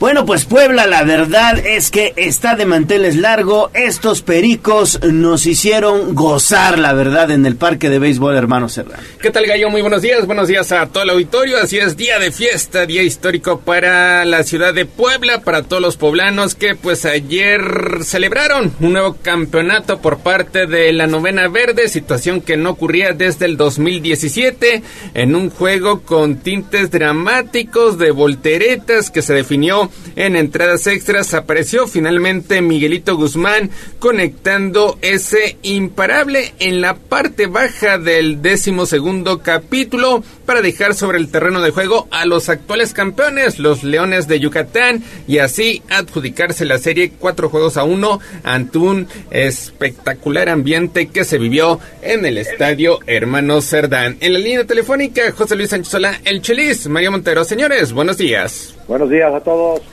Buenos días, Mario. ¿Cómo estás? ¿Contento? Buenos días, Gallo. Buenos días, Neto. Buenos días, Chelis. Pues claro que contento. Digo, ayer vivimos una noche mágica, una tarde-noche mágica en el Parque de los Hermanos Cerdán.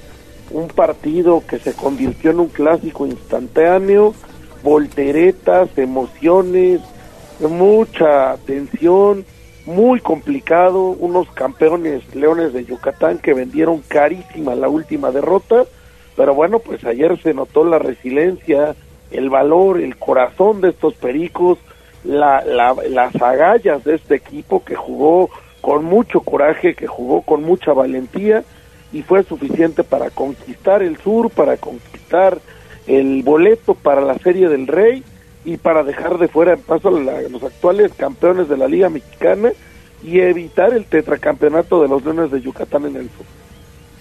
¿Cómo estás, Chelis? Buenos días. Buenos días, una excelente comunión, un ejemplo de lo que de lo que puede ser Puebla en esta comunión, en este en esta relación público jugadores jugadores público. Eh, lo que lo que vi ayer du- durante más de cuatro horas fue esa demostración que la gente de Puebla es fría, que los jugadores no se entregan, que que se se tiene que hacer más las organizaciones para que al final de cuentas tengas más los equipos, que tengas que recomponer ante la marcha del torneo.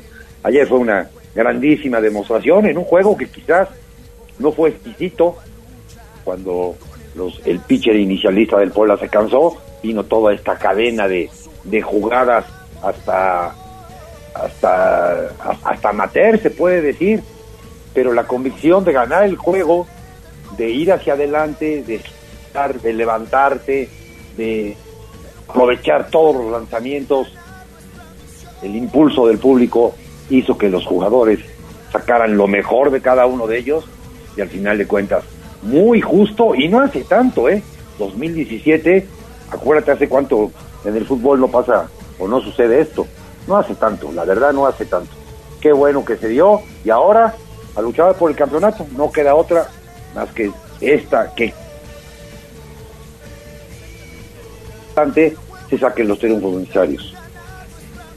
Bueno, eh, no ha sido fácil, hay Sí. que decir, el camino del béisbol en Puebla no ha sido nada fácil, eh, hay que recordar los momentos duros también, hubo, después de que se fue el grupo Quimsa, pues eh, los Pericos estuvieron a punto de desaparecer, estuvo cerca de que ya no hubiera más béisbol en Puebla, el equipo parecía que se iba al norte, finalmente pues apareció por ahí el ingeniero José Miguel Bejos y, y la gente de Mota Ángel México que pues eh, tomó la convicción de comprar al equipo, salvarlo para que se quedara en Puebla. Se hizo un trabajo completo desde abajo porque también hay que recordar que la gente de Quimsa prácticamente desbarató al equipo antes de irse para armar a los acereros de Monclova que también eran de su propiedad. Y bueno pues trayendo a Chato López, trayendo a gente de béisbol, eh, se empezó a hacer todo un trabajo desde abajo, se hizo el- el- la gran labor de armar la academia en Atlisco, de armar un grupo que se dedicó al trabajo de escauteo y de cantera, eh, ese trabajo que ya dio frutos con ese campeonato eh, el año pasado de la liga invernal, de la liga eh, menor, y bueno, pues eh, con trabajo, con inversión inteligente, con disciplina, con misión, con visión, con objetivos claros, es como se ha llegado a este campeonato del sur y es como Pericos pues seguirá luchando esta temporada para ganar la serie del Rey y ser el campeón de todo un país. Entonces, pues eh, fueron momentos duros, fueron momentos muy difíciles. Ese es el ejemplo de cómo con trabajo, con disciplina, con, con, con una eh, un camino correcto, con una inversión correcta también, porque pues esto cuesta dinero y hay quien lo pone, se logran campeonatos y como bien dice Chelis, una comunión maravillosa entre la afición y los jugadores, entre la afición y la directiva. Ayer eh, la gente de Puebla respondiendo de manera admirable, no dejando al equipo en ningún momento, apoyando hasta el último momento, festejando de manera espectacular el campeonato. Pues bueno, ya vimos que sí se puede, ¿no? Neto. Pues ahí está, ahí está la novena verde que ante todos los pronósticos pues ha estado superando cada una de sus enfrentamientos, cada uno de sus cruces, primero ante el Águila de Veracruz donde pues termina avanzando como el mejor perdedor después de desperdiciar esa ventaja de 3 a 0, ya se ve las caras ante el mejor equipo de la campaña regular como fueron los Diablos Rojos del México, los derrotan en seis compromisos, se ven las caras ante Leones de Yucatán que habían superado las rondas anteriores con demasiada facilidad y terminan, terminan ganando en cinco compromisos para dejar en el camino a los actuales campeones de la Liga Mexicana de Béisbol. Simplemente estará esperando rival. Eh, todavía no se define la final de la zona norte. Ayer los tecolotes de los dos Laredos se negaron a morir al sacar una victoria como visitante en el Estadio Revolución para obligar el regreso a la frontera. Todavía con ventaja para Laguna, tres juegos a dos. Mañana será el sexto compromiso y de ser necesario el séptimo y definitivo será el próximo miércoles. Por eso es que la gran final está programada para que arranque, arranque el próximo viernes. Así que Pericos de Puebla pues tendrá prácticamente toda esta semana para recuperar a sus lanzadores, para preparar lo que será el primer compromiso de esta gran final. Repetimos, ya sea ante Laguna o los tecolotes de los dos Laredos. Y arranca, arranca en el norte. Sí. Sí, sí arranca en el norte porque cualquiera de los dos equipos del norte tiene mejor récord de la temporada regular que Pericos, esa es la regla. Entonces, pues ya sea arrancar en Torreón o arrancar allá en la frontera tamaulipeca, pues será los dos primeros compromisos y luego a partir, si todo sale bien, se juega viernes y sábado, se descansa el domingo y lunes, martes y miércoles serían los juegos de la Serie del Rey aquí en Puebla. Y si es que sigue, sigue la serie, habrá descanso el jueves y habría actividad en viernes 15 y sábado 16 de septiembre. Así que fechas importantes para nuestro país, pues prácticamente se estaría definiendo la final del circuito veraniego entre Pericos de Puebla y todavía el rival por confirmar. por lo veas, una, una muchísima mejor organización en lo que existe en el béisbol y sus equipos y sus agremiados con lo que existe en la Liga MX. Total, total diferencia cómo se hacen las cosas bien y cómo se hacen las cosas mal. Hasta el 16 de septiembre se puede jugar la final. Fíjate nada más. Sí, definitivamente es un mundo de diferencia y se nota también, claro, en los resultados que ha dado México en béisbol. ¿Cuántos jugadores mexicanos no están ahora brillando en grandes ligas? Eso es producto del trabajo de cantera, del trabajo de escauteo que se hace en los equipos de la Liga Mexicana de Béisbol, lo- el resultado que dio la selección nacional en el Clásico Mundial, que llegó a la semifinal teniendo a Japón contra las cuerdas y que realmente por muy poco no fue finalista, ese trabajo, esa, esa, esa disciplina, también los buenos resultados en Panamericanos, la medalla de los Juegos Centroamericanos, todo es resultado de un trabajo de muchos años, a diferencia de los de enfrente, que bueno, pues ahí solo piensan en el dinero y nada más. Y un fin de semana redondo, redondo para el béisbol, porque pues también se contó con la presencia del gobernador de- del estado, Sergio Salomón Céspedes Peregrina, que pues un día antes de que Pericos consiguiera el campeonato, pues le otorga, le otorga la concesión precisamente a los actuales dueños, a los actuales jerarcas del equipo, la concesión del estadio Hermano Cerdán por 15 años, lo cual pues garantiza, garantiza que habrá béisbol por mucho tiempo, ya lo mencionaba, eh, lo único, el único requisito que les pide es tener equipos competitivos y pues Pericos cumple al menos en esta campaña, lo ha hecho eh, pues prácticamente desde su regreso ya hace 23 años, generalmente es un equipo eh, invitado de forma constante a la postemporada, su último campeonato lo consiguió en 2016, todavía en 2017 fueron monarcas de la zona sur, pero de ahí han sido invitados recurrentes a la fiesta de playoffs y ahora estarán en el partido definitivo, en el partido más importante. El señor gobernador sabe perfectamente el impacto social que tienen los deportes profesionales en el Estado y, mediante ese pensamiento que es, que es real y que ha existido durante muchos años, exige, da, presta, hace, hace como datos, pero también pide que la gente, que, la, que los organizadores hagan que la gente se involucre, hagan ese trabajo social. Porque hoy, hoy en día en Puebla muchos jóvenes se dan cuenta de estos pericos y muchos jóvenes quieren hacer deporte y muchos jóvenes quieren un guante y muchos jóvenes quieren participar. Ese es el impacto social, independientemente de la diversión que implica ver un espectáculo como el que vimos ayer y como que vimos toda la temporada y que te hace olvidar, que te hace levantarte el lunes con otra cara y con otra y con otras ínfulas a tu trabajo y a tu responsabilidad. Eso eso es el mandato del que parte del gobierno y que lo sabe, que lo conoce perfectamente. Eso, la verdad, yo yo, yo lo festejo. Sí, la verdad es que eso, eso es lo mejor que, que te, que te brinda, digamos, otro, otro ánimo, el hecho de que los pericos, bueno, pues hayan obtenido este, este campeonato y que hoy, pues prácticamente todos somos pericos, ¿no, Mario? Sí, claro, digo, ya de muchos años. La verdad es que la afición del béisbol en Puebla ha sido fiel, ha sido noble, ha apoyado en las buenas y en las malas. El año pasado en ese título del circuito de invierno la gente casi llenó el estadio también para apoyar al equipo joven. O sea, ya ves en las calles a los chavos con sus gorras de pericos, con sus camisolas, a la gente mayor también. Hay toda una fiebre de béisbol en el estado en este momento, no solamente en la ciudad de Puebla, también en el área metropolitana de la capital y en otras zonas del estado. La gente está volcada con los pericos.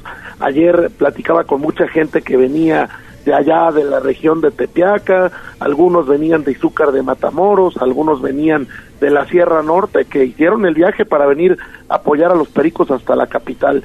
Y bueno, pues el señor gobernador en medio de la tribuna, apoyando al equipo durante las tres entradas, acompañado de su familia, emocionado, brincando como cualquier otro aficionado cuando se logra la victoria y después bajó al campo a felicitar al Güero Gastelum, a felicitar a los jugadores como un aficionado más. Pues ahí está, felicidades, felicidades a los Pericos de Puebla. Ya toda la semana estaremos platicando la previa de lo que será la gran final, cómo se irán preparando los posibles abridores, que pues de entrada, de entrada todo parece indicar que sería Gabriel Inúa, el primero en lanzar, seguido desde luego por Joymer Camacho. Serían los encargados de abrir las hostilidades ante el rival que todavía está por confirmar. También estaremos platicando acerca del antagonista, final inédita, ya sea ante Laguna o Tecolotes de los dos Laredos, así que la primera ocasión que se verá las caras con cualquiera de las dos novenas en lo que será el partido definitivo que estará arrancando el próximo viernes y que tendremos toda la serie del Rey a través de la magnífica 95.5 FM. Solamente faltaría confirmar los horarios, pero de los 4 a 7 compromisos, todos, todos a través de esta estación. Sí, vaya que hay, hay para soñar. Hay, hay mucho con qué soñar. Es un equipo balanceado, un equipo donde si no responde uno, responde el otro, que tiene talento en todos los lados de la pelota y pues repito, a soñar, a soñar con traerle un nuevo título a la ciudad de Puebla. Pues seguimos, seguimos entonces el paso de los Pericos de Puebla, ahora pues esperando ya nada más su rival para la serie del Rey que se está en estos momentos desarrollando, Eh, va arriba en la serie Laredo, Laguna. eh, Laguna, perdón, Laguna, y bueno pues nada más estar esperando lo que sucede también con ellos. Hasta aquí dejamos el béisbol.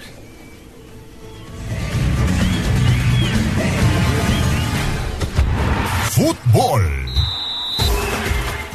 Vámonos con el Puebla que consigue su segunda victoria de forma consecutiva. Golea 3-0 ante Cholos de Tijuana. Los dirigidos ahora por Ricardo Carvajal pues están enrachando de forma positiva. Un equipo que cambió totalmente eh, su accionar de cómo era dirigido con Eduardo Arce. Y ahora, y ahora consigue esta victoria de forma holgada. Se estrena Kevin Velasco con la playera del conjunto blanqueazul. También se hace presente en el marcador Guillermo Martínez poniendo el 2 a 0 y ya después Diego de Buen saca un disparo que termina siendo desviado por tres elementos del conjunto de Tijuana hasta incrustarse al fondo de la portería y así el Puebla Chelis pues golea 3 a 0. No, lo- y- juega bien. No, no, no, no vamos a hablar del rival. El rival es Cholos, que pasará por buen o mal momento. El Puebla con, con mucha credibilidad de lo que de lo que plantea su técnico, tapando demasiados agujeros que se hicieron cuando, cuando se empezó a planear esa temporada. No hicieron un solo movimiento bien y el fútbol es noble y al final de cuentas, a una semana de haber metido la última pata con la traída de Espinosa, porque fue una metida de pata que costó puestos, costó que el señor Espinosa perdiera su trabajo, costó muchas cosas, porque todo ha costado en este equipo por malas decisiones. Traen al, al señor Carvajal, lo traen el miércoles, porque todavía el martes el señor Espinosa entrenó al equipo, lo traen el miércoles cuando ya había ganado, cuando ya había demostrado que el equipo estaba con él y la vuelve a repetir.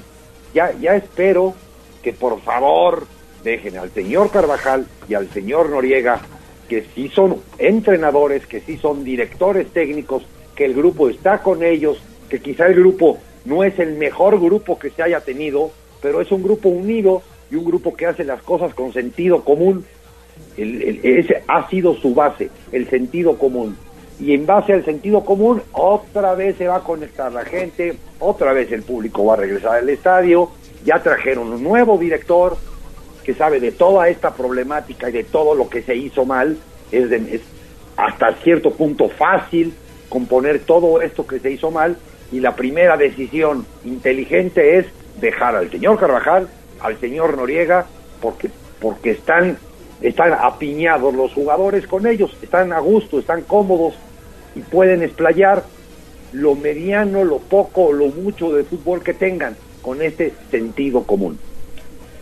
Pues bueno, creo que ya a todos nos quedó claro cuál era el problema del Puebla. De los muchos problemas, el más grave pues era Arce, definitivamente. El equipo tiene otra cara muy distinta.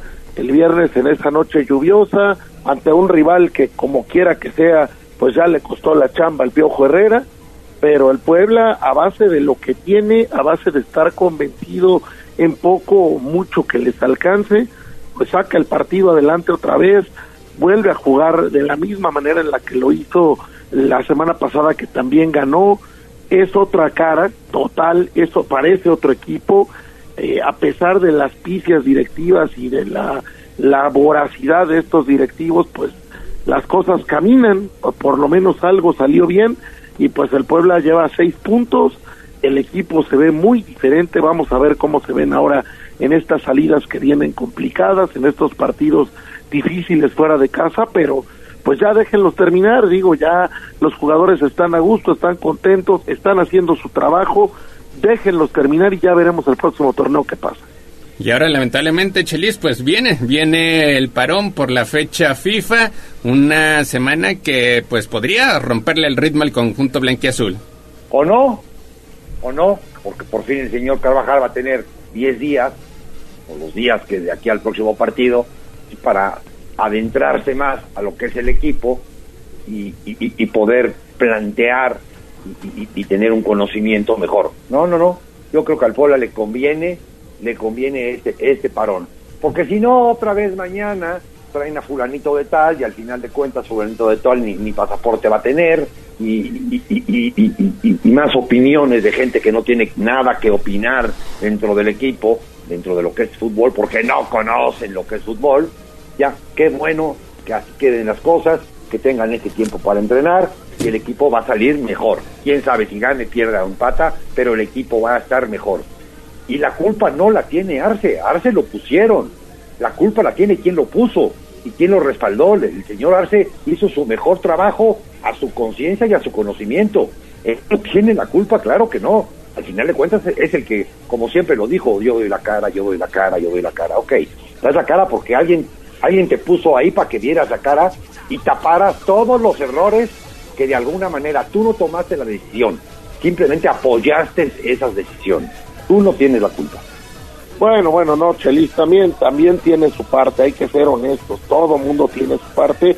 Arce tomó decisiones que debilitaron al equipo, a él le dieron carta blanca se equivocó gravemente dejando ir gente que hubiera apoyado, esa es una, y la otra pues fue siempre esa manera de salir a la rueda de prensa con soberbia, con eh, Es- la manera de ser.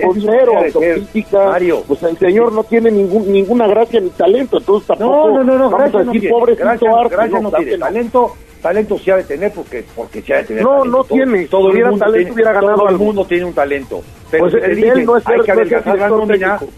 ¿a quién caramba corre? Para que te caiga mal. Hay El que de él no es adelgazar- director técnico La consigna era adelgazar la nómina. Esa era la consigna. Y él se agarra de los que no, no entraban en sus planes por esta poca gracia que tiene, en vez de convencer a esos grandes futbolistas que se fueron, en vez de convencerlos y hacer las paces, pues, ah, hay que correrlos, hay que, hay que adelgazar la nómina, sale, empezamos con Juan, con Pedro y con Armando, pilares del equipo. Porque me caen mal, pues ahí está. Ya está, sí, pero, pero la, orden viene, la, la orden viene de arriba, hay que adelgazar la nómina. De todas maneras, digo, su culpa tuvo. ¿Cómo adelgazas la nómina? ¿Me corres a mí o te- tú, te, tú te sales del estadio? ¿A quién? A, a los que cobran. Evidentemente, evidentemente sí, pero al final del día también tenía su culpa y también tenía su responsabilidad. Cuando eres el técnico eres el máximo responsable y si las cosas no salen, pues algo tendrás que decir y lo peor es que ni siquiera decía nada. Todo el, todo el tiempo era salir a decir es que es que no tengo, es que no hay, es que no es justo, ya también. No, pero al principio su discurso era distinto. Su discurso es que Sí, él sí. prometía ser competitivo con este Claro. equipo. Lo Sí. cambió hasta que pierde ante Mazatlán. Ante Mazatlán, después de ese descalabro, ya es donde cambia el discurso y le tira la pedrada a la directiva. Ya horas después, pues terminan por cesarlo, pero demasiado tarde. El daño, pues estaba hecho y el Puebla, el Puebla estaba sumido en los últimos lugares. Sí, exactamente, exactamente así fue.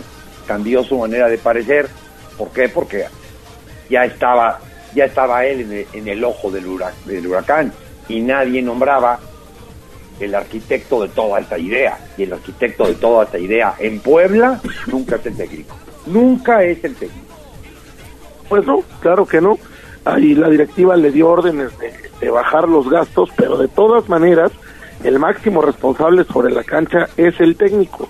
Y este equipo que ahorita está caminando, obviamente no hubiera caminado con él, se acabó peleando con todos los jugadores, le hicieron la cama claramente, bueno, no le hicieron la cama, le hicieron hasta la recámara, el buró, le hicieron el tapiz, le hicieron todo, hasta que el señor se fue porque ya era insostenible. Entonces, repito, para lo que demostró y mostró y los resultados que dio, su talento no es ser técnico de primera división. Y seguramente esa indicación en su momento también se la debieron dar a Nicolás Larcamón, que prefirió mejor dar un paso al costado, Ah, buscar ah, otras opciones ah, qué- y pues ahora, ahora está en un equipo competitivo. Qué buen ejemplo. Lo mismo pasó con el señor Larcamón el señor Larcamón dijo yo me hago a un lado. Y, y- y tenía el ofrecimiento del, del equipo León. Y entonces dijo, lo que he hecho durante cuatro temporadas no lo voy a poder repetir en la quinta temporada con lo que me están dejando. A un lado, muchas gracias. Y entonces el malo de la película era el señor Larcamón, cuando él estaba recibiendo órdenes que no aceptó el señor Arce por su situación de no tener equipo, de tener una nueva oportunidad del Puebla, dijo, yo esta me la como, pero sin, mantequilla, me la como fácil. Y no, el fútbol así no es. Pues no, por supuesto que no. Pero bueno, la, la buena noticia es que ya no está y ya no Eso. tenemos que volver a hablar nunca más de él. Y ahorita la dupla que está tie- tiene a los jugadores convencidos de tres o cuatro cosas que le salen bien y con eso ya llevan seis puntos. Y repitiendo, repitiendo alineación, así es como consigue esta victoria. Pues 8 de la mañana con 5 minutos nos ganó, nos ganó el tiempo, pero pues valía, valía la pena extender todo en Pericos y desde luego comentar lo del Puebla. Gracias Chelis, gracias Mario, gracias Gallo. Mañana se hay hora, se hay hora, Chelis. Sí. Mañana sí, Chelis, no- mañana regresas. Espero que no pongan este un partido de badminton. No, no, no, a- a- ahí no somos tan destacados. Dale. Órale. Ya es noche para el golf, no te preocupes. Gracias, Mario. Gracias, Chelis. Gracias, Neto, gracias, Chelis, gracias, Gallo. Que tengan muy buen día y felicidades a Puebla por esos pericos. Así es, muchas felicidades. Vamos a hacer una pausa y volvemos con más información.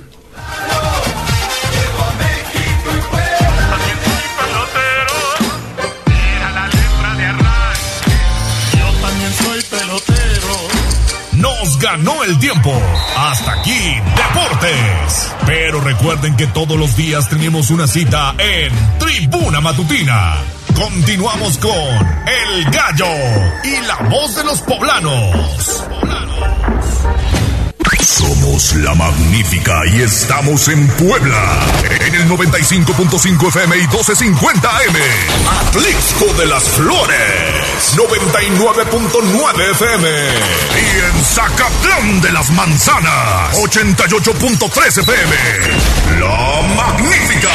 La patrona de la radio. Seguimos con el gallo de la radio. Sitio web tribunanoticias.mx. Tribuna Matutina, en resumen con la voz de los poblanos. La policía municipal detuvo a un hombre que intentó robar una institución financiera. Toda la información a través de Código Rojo. La Auditoría Superior propone el uso de drones para supervisar las obras públicas. Además, el arzobispo de Puebla, Víctor Sánchez, pide solidaridad con las madres buscadoras. En información económica, el precio del gas LP registra un ligero descenso. El tanque de 20 kilos tendrá un costo esta semana de 320 pesos con 2 centavos. Y Puebla ocupa el quinto lugar en informalidad laboral en México. Esto lo reporta el INEGI. El gobernador Sergio Salomón Céspedes Peregrina pide voto de confianza para el nuevo titular de la Comisión de Búsqueda de Personas. Y lamentablemente un choque de la Ruta 10 deja como saldo 18 heridos. Este hecho ocurrió el pasado fin de semana. La Secretaría de la Defensa Nacional deberá preservar los documentos relacionados con el caso Ayotzinapa en atención a una instrucción del Poder Judicial de la Federación. Todos los detalles a través de arroba noticias tribuna. Twitter, arroba tribuna vigila. Y esta va para todas aquellas que son como una chica que yo conozco.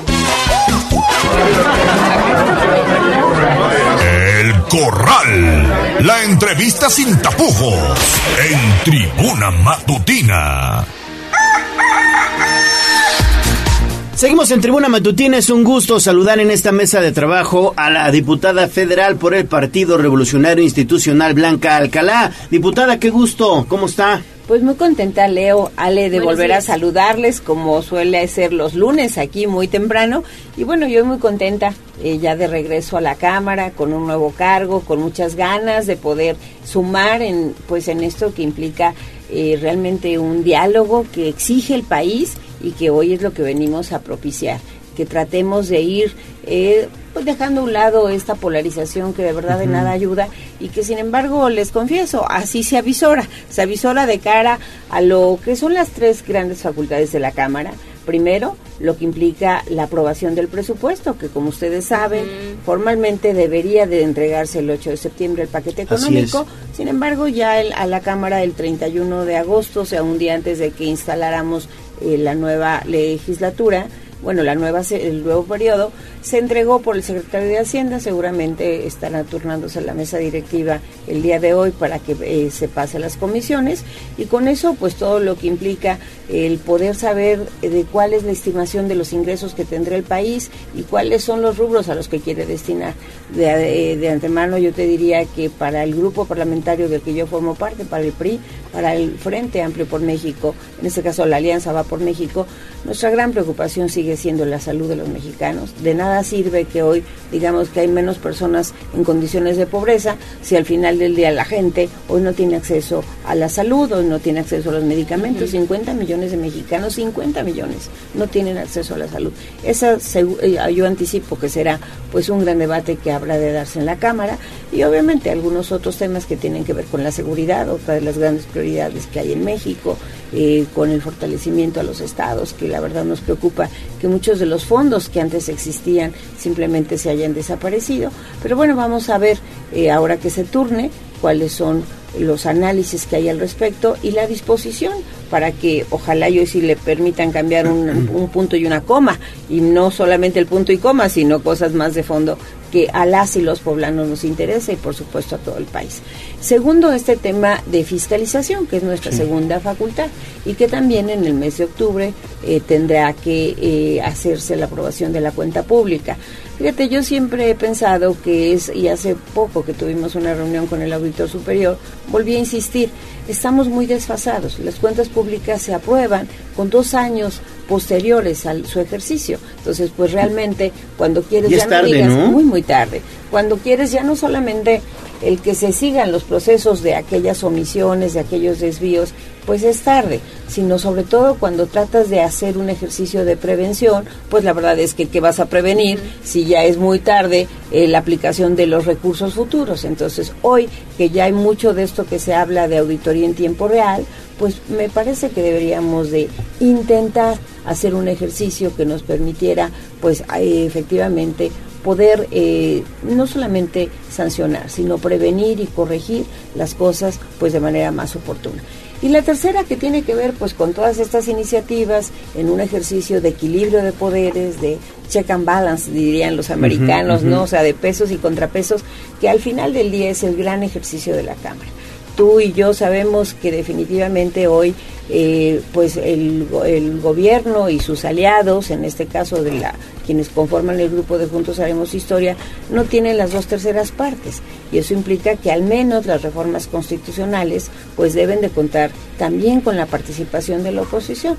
De antemano se nos ha anunciado que habrá cuatro iniciativas que envíe el presidente, eh, dos de ellas pues son de esas iniciativas que difícilmente diríamos que no, pero que desafortunadamente no nos convence, eh, desconozco los alcances, pero no nos convencen los pormenores, por ejemplo, de bajar el tema de la pensión de adultos mayores de 68 a 65. Ujú. La pregunta es, bueno, si lo vamos a bajar, ¿por qué 65? Hoy las estadísticas han señalado que los mexicanos perdimos 5 años de esperanza de vida. Entonces, pues bueno, entonces bajémoslo a 63, por ejemplo, ¿no? Claro. O sea, de por sí es complicado porque eh, implica todo un análisis actuarial que tengamos claro cómo van a venir los ingresos. Pero después, bueno, pues suena como caprichoso, ¿no? Entonces, bueno, esa es una difícil, sin duda difícil, a las que difícilmente, valga la redundancia, podremos decir que no, pero que no hay una actualización. Y aparentemente lo que a veces se busca es otra vez polarizar, ¿no? Entonces, a ver, unos son los buenos y otros son los malos, cuando lo que debemos de ser es sensatos, ¿no? Total. Sensatos con el manejo de las finanzas públicas y cómo le accedes los mejores servicios y no solamente una dádiva o una compensación a la población. Otra que también se antoja muy, muy polémica es la de jóvenes construyendo el futuro, porque todas y todos estamos de acuerdo que no queremos los famosos ninis, sino queremos un futuro para los jóvenes. Pero tiene razón, por ejemplo, la coordinadora del Frente Amplio, si ojalá y este programa fuera de la mano como un programa eh, de transferencias condicionadas con otras cosas que permitiera que los jóvenes Ale pudieran realmente ese tiempo que reciben esta beca pues tener herramientas para salir adelante, ¿no? O sea, las habilidades y las destrezas tecnológicas, en fin, todas estas cosas que hoy están ausentes realmente como política pública. Y después, bueno, las otras dos que suenan también complicadas, eh, como es el tema de la militarización de la Guardia Nacional, con todo lo complejo que ahí representa, y otra vez tal parecería que no ha sido suficiente polarizar los dos años anteriores, sino que habría que volver a ponerle el, este, más leña al fuego, Hay ¿no? que poner nuevamente el tema sobre la así mesa. es, así es, así es cuando realmente yo creo que deberíamos de estar tratando de identificar cuáles son los puntos eh, que podemos conciliar, cómo el país avanza de cara a un proceso electoral que de suyo ya es eh, polarizante, que el día de ayer, pues bueno, recibió ya la constancia eh, como coordinadora del Frente Amplio por México, Xochil Gálvez, que tiene mucha claridad en por qué no podemos estar eh, polarizando y generando este odio entre la población. Y por el contrario, cómo discutimos cuáles son aquellos temas que exige prioridades y que necesitamos que efectivamente entre todas y todos podamos hacer coincidir para salir adelante un México de certidumbre jurídica, un México que propicie inversiones, un México en donde tenga claridad en el manejo de las finanzas públicas, en fin, cosas donde definitivamente todas y todos debemos de identificar y de hacer todo lo posible para que puedan concretarse. Así que bueno, se antoja un año intenso, hoy como vicepresidenta de la mesa directiva, pero muy, muy intenso, pues para que, ojalá, insisto, que sea el diálogo, la puesta de argumentos, el contraste de todo de las narrativas, lo que permita, pues definitivamente, entregarle buenas cuentas a las y los mexicanos, que al final del día es nuestra prioridad. Sí, la tienen difícil, se antoja difícil, sobre todo en estos momentos también coyunturales, como bien decía diputada, porque esta iniciativa de este, el Jóvenes Construyendo el Futuro, un programa que arrancó en esta administración, ha dado mucho de qué hablar, ¿eh? el mal manejo incluso de los recursos, porque hay jóvenes que no aparecen en el padrón y no Así es. sabemos dónde queda ese dinero, ¿no? Que fíjate, por eso el tema de la fiscalización de Y la de cuenta pública, y de la transparencia, o sea, de qué nos sirve en dos años después darnos cuenta que muchos de esos nombres no existían o no estuvieron, etcétera. Grave. Y vaya, yo soy una gran, gran, gran apoyadora de todo lo que implica las nuevas generaciones. Cuando fui presidenta municipal hicimos muchos Sí. programas que tenían que ver con el emprendimiento, con la formación, incluso hasta con el graffiti de los jóvenes. Y en- fue cuando inauguramos los primeros murales en la ciudad, en muchos de los espacios públicos. O sea, todas estas oportunidades hay que dárselas, pero necesitamos que se maneje con transparencia y que no solamente sea algo esporádico, sino que permita eso esporádico, en muchos países se ha probado, ser algo que catapulta a los jóvenes para salir adelante. Pero bueno, quizá dentro de este balance que se antoja de claros y oscuros, algo muy, muy brillante es que por primera vez de los 10 integrantes de la mesa directiva, 9 somos mujeres. Así que Claro. 70 años después, 70 años desde el 53 que tuvimos el derecho a votar hasta el 23, nos costó un poquito de trabajo el poder llegar un poquito, 70 años. Sí, el caray. 17 de octubre y tendremos que hacer muchas cosas. Se cumplirán 70 años de que las mujeres tenemos pues el derecho a votar y ser votadas y bueno, pues en las dos cámaras hoy las presiden mujeres, eh, las vicepresidentas somos mujeres, las secretarias salvo uno en cada cámara son hombres y bueno, perdón Leo, pero pues ah, es que se acostumbran un poco a ver aquello que nosotros era normalidad, no, puros hombres y una mujer y ahora somos puras bueno. mujeres y un hombre. Sí. Y seguramente tendremos que hacer pues de este ejercicio en las mesas directivas un ejercicio muy propositivo, muy constructivo y que aporte a la sociedad. Muy bien, pues ahí está entonces hoy la participación de la diputada federal Blanca Alcalá. Muchas gracias y que sigan los éxitos. Muchas gracias, Leo. Gracias, Sí, Ale. estamos pendientes. Seguro que les iré contando cómo van las polémicas largas noches, se antojan largas Sí, noches sí, de sí. Sí, y debate. que le vaya bien a Puebla en el presupuesto. Que le vaya muy bien. Ojalá, ojalá, la verdad es que aquellas épocas en donde incluso los diputados negociábamos y pedíamos que si las canchas deportivas, que si el centro histórico, yo como presidenta negocié en ocasiones con turismo, con cultura, han quedado atrás. La verdad es que todos esos fondos desaparecieron, pero bueno, eh, hay fondos que hemos ido tratando de impulsar y por supuesto que seré una férrea defensora para los poblanos. Muy bien, muchas gracias. Gracias a ustedes. Vamos a hacer pausa y volvemos con más. Vamos a un corte comercial y regresamos en menos de lo que canta un gallo. Esta es la magnífica, la patrona de la radio.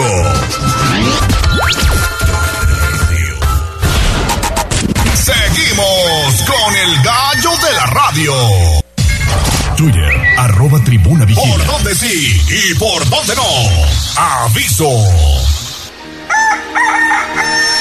Seguimos en Tribuna Matutina, 8 de la mañana con 25 minutos. Vámonos con David Becerra a las calles de Puebla. David, ¿cómo estás? ¿Dónde andas? Buen día. Gallo, Gallo, muy buenos días. Ale, los saludo con muchísimo gusto. Nos encontramos en Circuito Juan Pablo II y la esquina con la 19 Sur. Eh, Gallo, y es que en este punto se registró pues movilización por un choque entre un vehículo particular y un motociclista. Bueno, eran eh, dos los tripulantes de la, motociclista, de la motocicleta que lamentablemente resultaron con severas lesiones derivadas de los golpes. Y es que ese choque, Gallo Ale, se generó perpendicularmente. Según algunos testigos comentan, fue el motociclista el que hizo caso omiso de la, de la luz roja del semáforo Gallo, por lo que ahí se habría generado el choque. Sin embargo, pues ya hay elementos de la Secretaría de Seguridad Ciudadana, de la División de Peritaje, para precisamente eh, pues de- determinar qué fue lo que sucedió y quién habría sido el responsable de este suceso.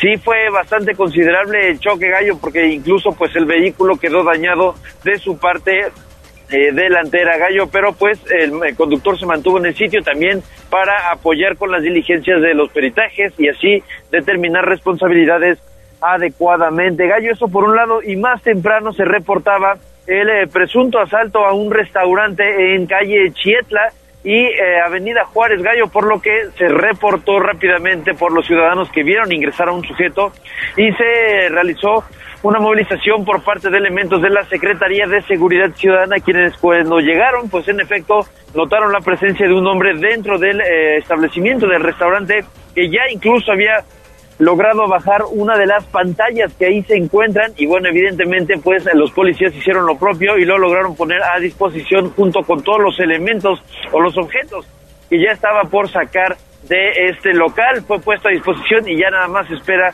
que exista una denuncia para que se pueda proceder legalmente. Gallo, así esta mañana, movida la mañana de lunes.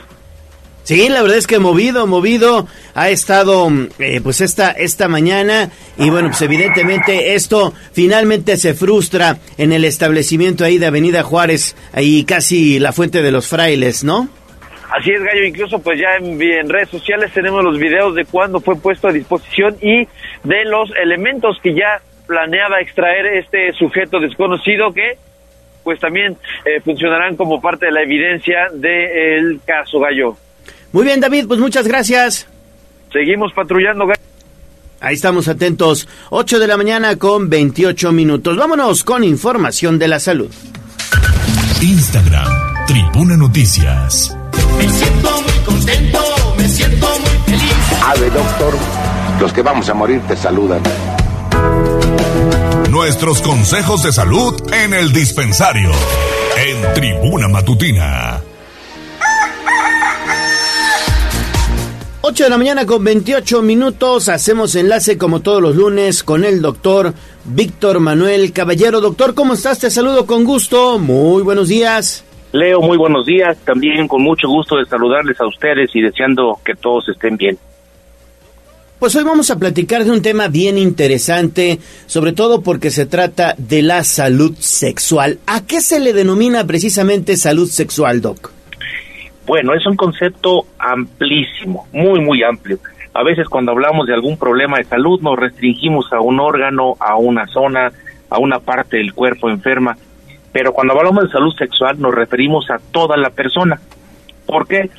Porque la sexualidad no solo está en los genitales. Ah, la sexualidad es una forma de ser, de comportarse, de expresarse, de relacionarse con los demás y sobre todo de eh, tener una influencia en la calidad de vida de un ser humano. Voy a poner un ejemplo, ¿no? Alguien con alguna disfunción de su sexualidad naturalmente tiene una calidad de vida muy limitada. Eh, eh, un hay ciertas discapacidades vinculadas a la, a la vida de la sexualidad. Entonces, ¿cómo podemos entender la salud sexual? Pues como aquella que nos lleva a procrear de manera adecuada, relacionarnos con las personas de manera también adecuada, con respeto. Una de las cosas que vivimos con gran, gran, eh, lamentamos pues, es el tema de la violencia sexual que hoy nos ha, es un cáncer que invade la sociedad, ¿no? Quienes tienen un trastorno en la concepción de la sexualidad y que a través de ella lesionan, lastiman, mutilan, ¿no? Eh, también está ligada a la fertilidad o a la infertilidad, a la, a la, eh, a incluso al uso del sexo con fines comerciales. O sea, imagínate todo lo que implica. O sea, la sexualidad engloba una enorme cantidad de actividades humanas y todas, todas tienen un principio fundamental, la educación desde los primeros años para que tengamos una conducta, una aceptación, una función y sobre todo una relación sexual en términos amplios y generales, no me refiero solo genital, sino una relación como ser humano con la eh, identidad que cada quien ha adoptado, eh, una sexualidad sana. Entonces, sí es un tema complicado, habría, daría para muchos, muchos minutos o, o mucho tiempo, pero no sé si tengan alguna pregunta particular al respecto. Doctor, ahorita que hablaba del tema de educación, hacía énfasis, digamos que en este en este factor importante, también es necesario que como padres hablemos con los hijos, ¿no? Sobre esto que es la sexualidad y que dejemos de verlo como un tabú. Me parece, Ale, que esto es la clave de lo que le decía. La educación de la sexualidad a veces la relegamos a que el maestro o el amiguito o el internet, ¿no? Se encarguen de que mi hijo o mi hija aprenda. No, no, es una tarea humana. Es enseñar a vivir a los seres humanos. Enseñar a vivir porque la sexualidad es una parte muy importante de nuestra vida. Entonces, de pequeñitos nos comportamos, nos eh, relacionamos de manera sexuada. Y es importante que los papás hablemos de todo lo que va a suceder, tanto física como psicológica y afectivamente. Porque un niño debe conocer su cuerpo, lo que siente, lo que le pasa, igual el joven, el adolescente, y luego en las relaciones personales, me refiero a los noviazgos, ¿no? Las relaciones niño-niña, o, como se establece ahora, ¿no?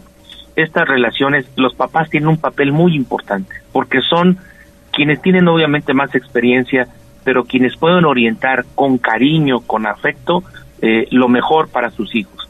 Y uno de los peores, eh, digamos, errores que cometemos como seres humanos es dejarnos solos y luego nos equivocamos y eso nos ha llevado hoy a problemas muy serios de salud en términos sociales como es el embarazo adolescente. El embarazo de las adolescentes que se puede prevenir, hoy muchas veces es parte del descuido, a veces de los papás, de los adultos, por impulsar o empujar una vida sexual temprana, muy temprana, que lleva a consecuencias graves a las personas involucradas y a la misma sociedad. Perfecto, doctor. Oiga, ¿a qué edad es lo más recomendable comenzar a platicar de estos temas?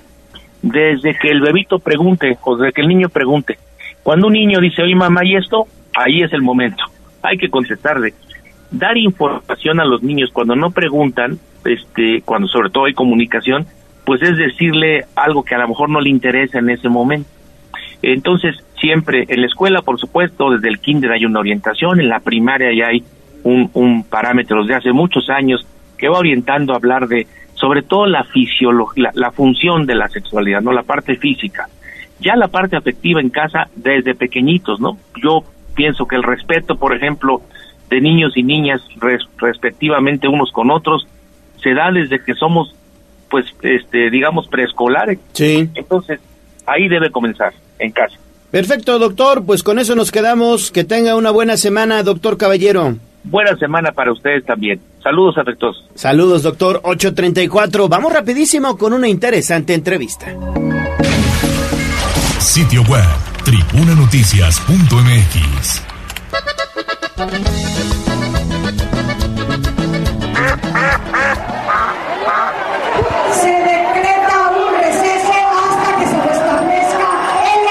No te hagas pato. Vamos con información de la política. En Tribuna Matutina. Saludamos en la línea telefónica de Tribuna Matutina al diputado federal de Morena, coordinador precisamente de la fracción parlamentaria del Movimiento de Regeneración Nacional, Ignacio Mier Velasco. ¿Cómo estás, Nacho? Te saludo con gusto. Buenos días. ¿Qué pasó, mi querido amigo, mi Leo? ¿Cómo estás? Muy buenos días. Un gusto saludarte a ti, a todo el auditorio. Muchísimas gracias, también un gran saludo de parte de, de, todo el equipo y sobre todo del auditorio que está muy atento a las actividades que estás desarrollando allá en la Cámara de Diputados, donde, bueno, pues hay una agenda importantísima, hay temas que atender, como los del paquete económico, ¿no? Y viene un, un periodo el día mier, el jueves, va a estar el secretario de Hacienda, lo recibimos las diputadas y los diputados de Morena y del Partido Verde y el PT, lo, lo recibimos, yo coordiné su visita el, el día jueves, estuvo por allá y lo que ya habíamos comentado, Leo, este, de cómo venía el paquete económico para el próximo año, que ya lo habíamos anunciado, nuestro compromiso de incrementar 25% las pensiones para los adultos mayores y en general todos los programas sociales, las becas Benito Juárez, Sembrando Vida. Pero él lo presenta formalmente este jueves. ¿Y qué te quiero decir? El paquete económico, para que la gente sepa, para que los ciudadanos de todo. El paquete económico lo forman cuatro cosas básicamente. Uno, los criterios generales de política económica. ¿Qué es esto? Lo que se establece como, perdón, perdón, como condiciones, Leo eh, eh, primero, que no va a haber incremento en ninguno de los impuestos ni nuevos impuestos. Dos, que el, el peso frente al dólar se va a mantener su flotación. Hoy nuestra moneda es una de las tres más fuertes de, del continente y una de las cinco más importantes del mundo. El peso eso mantiene eh, la, la economía de México está creciendo por arriba de lo de lo esperado. El promedio va a ser de 3.2 mientras que en otros, eh, hay, hay estados de la República que van a crecer, sobre todo el sureste, entre 7 y 9%. ¿Qué quiere decir esto para que la gente tenga una idea? Eh, quiere decir que la, la población en México crece con los nacimientos nuevos, menos la gente que, que se nos adelanta, nos queda un crecimiento de la población, anda en el 1.3% en México, mientras que la, la economía está creciendo tres veces más que lo que crece la población. Entonces eso habla de que el país está bien, eh, ha disminuido por eso el número de pobres, gracias a la austeridad, a la disciplina. Entonces esos criterios se van a mantener, controlada la inflación y el precio del, del petróleo por, por barril. Entonces aprobamos primero eso, luego vamos a aprobar la miscelánea fiscal que ahí no va a haber ningún movimiento para ninguno de los impuestos. Y luego ya la ley de ingresos. El cuánto estima el gobierno que va a, recolectar vía el IVA, el impuesto sobre la renta, en fin, todos los, los impuestos que pagamos los mexicanos, para después llevarlo al presupuesto.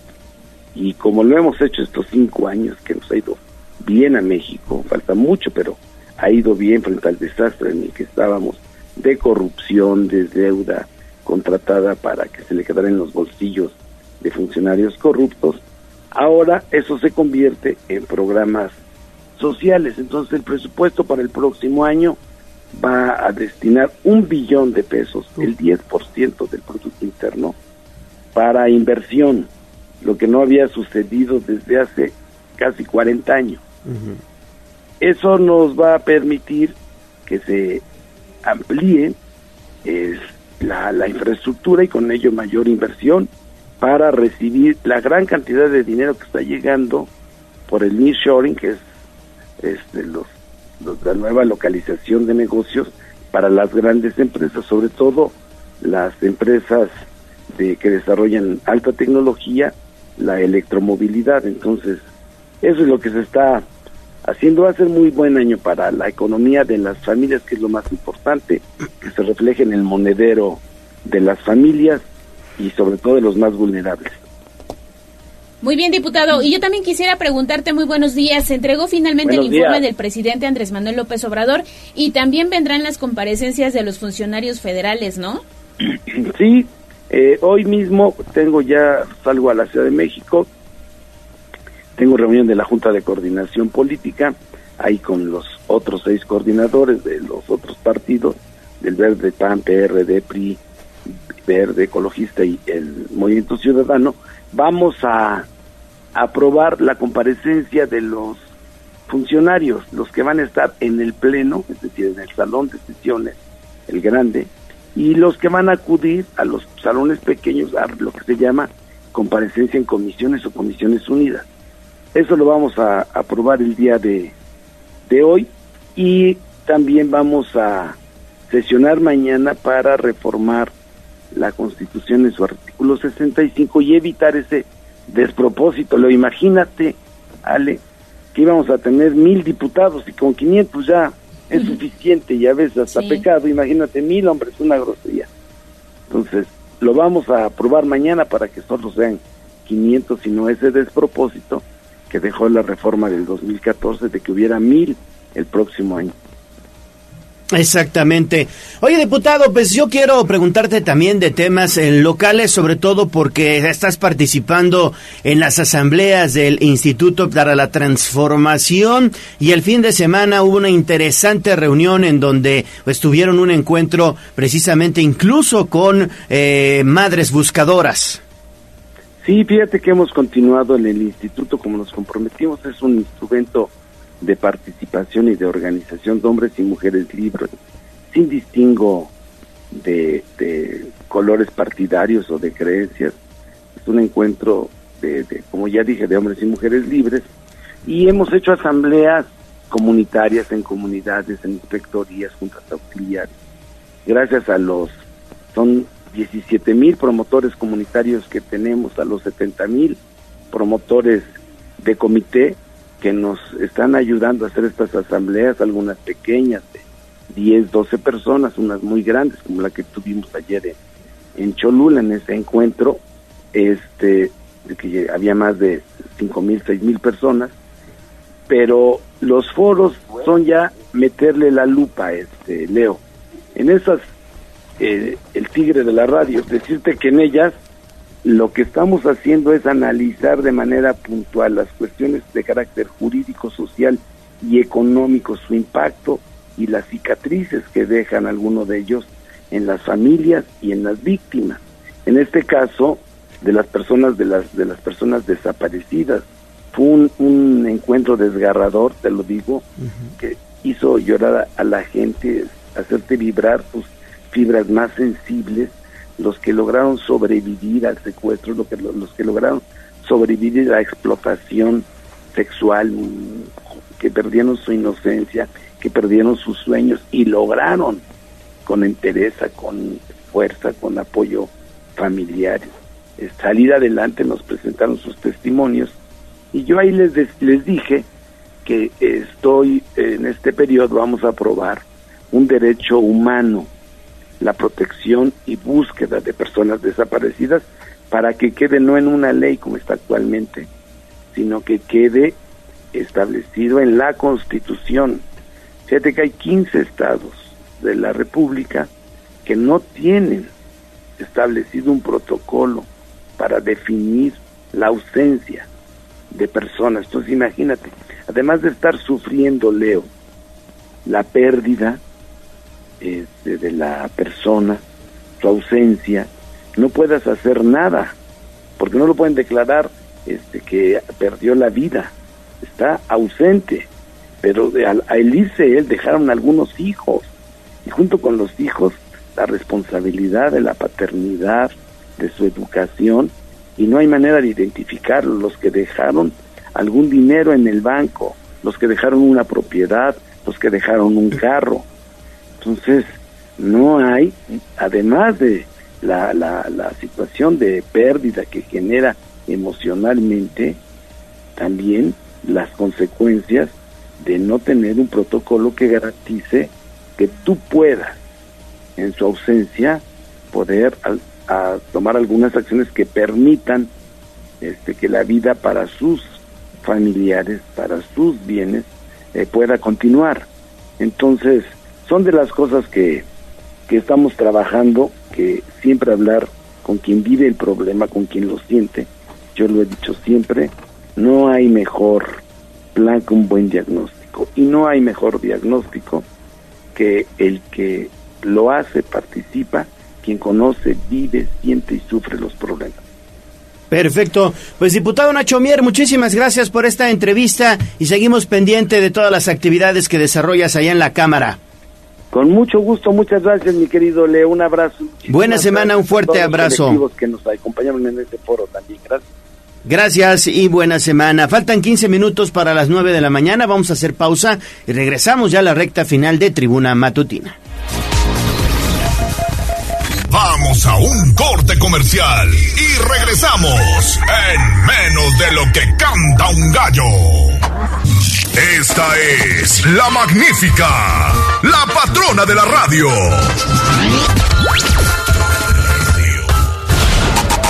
Seguimos con el gallo de la radio. Twitter, arroba tribuna vigila. siempre pendiente. Que el gobierno es muy inteligente. Yo voy al frente. Y Soy poblano al mil por ciento, me la rifo donde sea. Entidad al descubierto en tribuna matutina.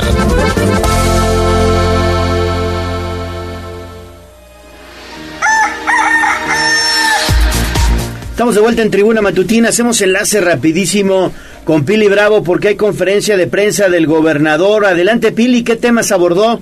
Híjole, muchísimos, no termina todavía. Hoy ha sido muy largo el tema porque, bueno, pues se han presentado eh, pues diversos funcionarios del gabinete para hablar pues de temas. Primero eh, ha sido la Secretaría de Medio Ambiente que, bueno, pues ha hablado sobre la ley de protección a los animales que tú sabes, bueno, en los últimos, eh, las últimas semanas han ocurrido varios sucesos lamentables, como ha sido el caso de la perra Enedina, pero también ha habido atropellamientos y otros daños que han sufrido, pues, eh, animales, sobre todo perros, en el interior del estado.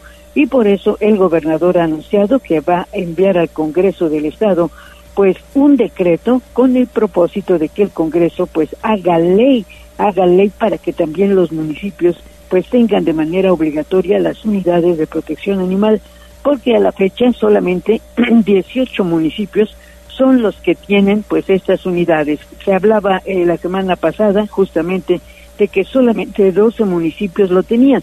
Bueno, en el fin de semana se han incorporado ya otros que aunque los tienen incompletos, pero pues siguen faltando prácticamente 200 municipios para que tengan estas unidades y por eso el gobernador anunció este decreto para que el Congreso pues lo haga ley. en otros temas también se ha hablado sobre eh, pues una reforma que se está haciendo en la administración pública con el propósito de que se integre un padrón de proveedores que ya no tengan necesidad de hacer papeleo y demasiados trámites burocráticos, sino que se haga de manera digital.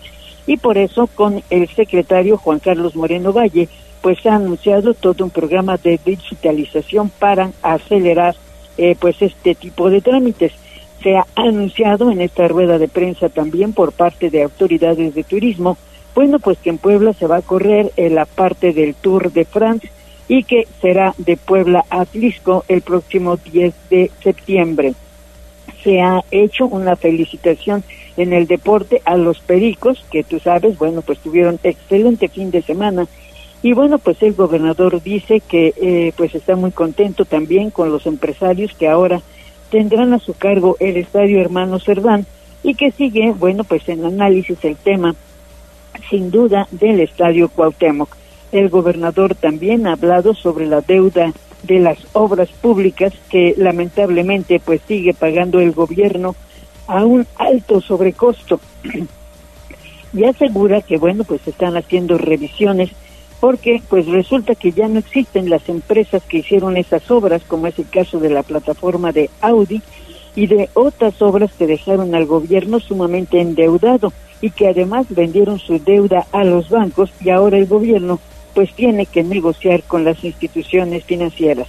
También ha hablado del viaje que realizará el próximo 16 de septiembre a los Estados Unidos, donde sin duda, bueno, pues tendrá comunicación, acuerdos eh, con los, todas las organizaciones migrantes que representan pues una importante parte porque con el envío de remesas pues representan un alto contenido para la economía de la región, sobre todo de la Mixteca. Y bueno, en estos momentos ha terminado de hablar sobre el tema con el Tribunal Superior de Justicia. El Poder Judicial, sin duda, con la nueva, con los nuevos dirigentes, bueno, pues seguramente entrará en una etapa, pues para cumplir su propósito de administrar la justicia de manera oportuna y de que realmente sea un poder judicial también cercano a la gente. Y finalmente está hablando de seguridad pública sobre el apoyo que tiene la familia del policía fallecido hace una semana, en donde lamentablemente el joven de solo 23 años perdió la vida y que en estos momentos la familia está recibiendo el apoyo no solamente del seguro, sino también pues de lo que el gobierno quiere ayudar a su familia. Pues esos son en esencia los temas que en estos momentos se han abordado en esta conferencia de prensa, en donde, bueno, pues han hablado también la secretaria de Salud, de Turismo, de Administración Pública, de Seguridad Pública y naturalmente de Gobernación por parte del subsecretario Andrés Villegas sobre los temas y daños que provocó las lluvias. El reporte, Gallo. Perfecto, Pili, pues muchas gracias por la información y ya estaremos atentos para ampliarla en los demás espacios informativos y por supuesto en el portal tribunanoticias.mx. Vámonos con los horóscopos. Instagram, Tribuna Noticias. Quiero suerte en el amor, en el dinero, por favor. Léeme mi horóscopo si el futuro está cañón. Ah, tu signo, ver si conmigo somos compatibles y estás en mi destino. ¿Quieres saber qué te deparan los astros? Horóscopos con Santiago Dávila en Tribuna Matutina. Está con nosotros aquí Santiago Dávila, como todos los lunes, y sus horóscopos. ¿Cómo está Santiago? Bienvenido. Muy buenos días, muy bien. ¿Y ustedes qué tal? ¿Cómo amanecen? Bien, bien, bien. Y, y sobre todo queremos ya escuchar qué nos deparan los astros. Claro que sí, a eso nos vamos. Pues un saludo a todos los que nos escuchan en la mañana de hoy. Bueno, el panorama astrológico ha estado bien difícil en las últimas semanas, ¿no? No sé si han escuchado por ahí que han habido, o hay muchos planetas retrógrados. En este momento, ayer 3 de, de septiembre salimos de Venus retrógrado. Entonces, si su relación se salvó en esta retrogradación de, de retrogradación de Venus, perdón, pues va para largo, ¿no? Bueno, en ese orden de ideas, hoy 4 de septiembre comenzamos con Júpiter retrógrado también. Esta Ah. retrogradación a partir de hoy 4 de septiembre hasta el 31 de diciembre va a estar muy presente. Entonces la retrogradación en sí de los planetas, más que una cuestión negativa como le tienen la, la, la fama al pobre Mercurio, ¿no? Que dicen, ah, es que fue Mercurio retrógrado. La retrogradación lo que nos invita es a analizar, a ser más conscientes, a no tomar las decisiones desde el afán, desde la ansiedad, sino decir, oiga, espérese tantico y analice qué es lo que usted está haciendo, ¿no? Por eso Venus retrógrado lo que nos invitaba era a ser más consciente de los límites, si estamos, si estábamos siendo permisivos o no muy permisivos en nuestra relación, ¿no? Cómo estaban ahí esos límites, cómo estaba el diálogo. Ahorita Júpiter retrógrado, que es el planeta de la expansión, del estudio, de la religión, de las creencias, nos invita a analizar justamente, bueno, cuáles son sus creencias, ¿no? ¿En qué es lo que usted cree?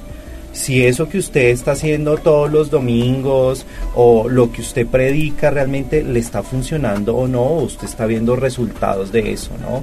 Eh, a nivel de estudios, si usted en esta temporada no pasó los exámenes o le fue mal, es como para decir, venga, realmente sí estoy estudiando a conciencia, sí estoy aprendiendo a conciencia, a conciencia, perdón, o, o realmente lo estoy haciendo por pasar, ¿no? Entonces Júpiter, que, que es un gran planeta, que es, nos invita justamente a eso hasta el 31 de diciembre. Entonces, no se me asusten, tómense las cosas con calma y realmente pues hacer las cosas a conciencia y, y analizar muy bien qué es lo que estamos haciendo, sobre todo en esos aspectos de nuestra vida académicos y religiosos y de cuál es lo- nuestro lugar en el mundo, ¿no?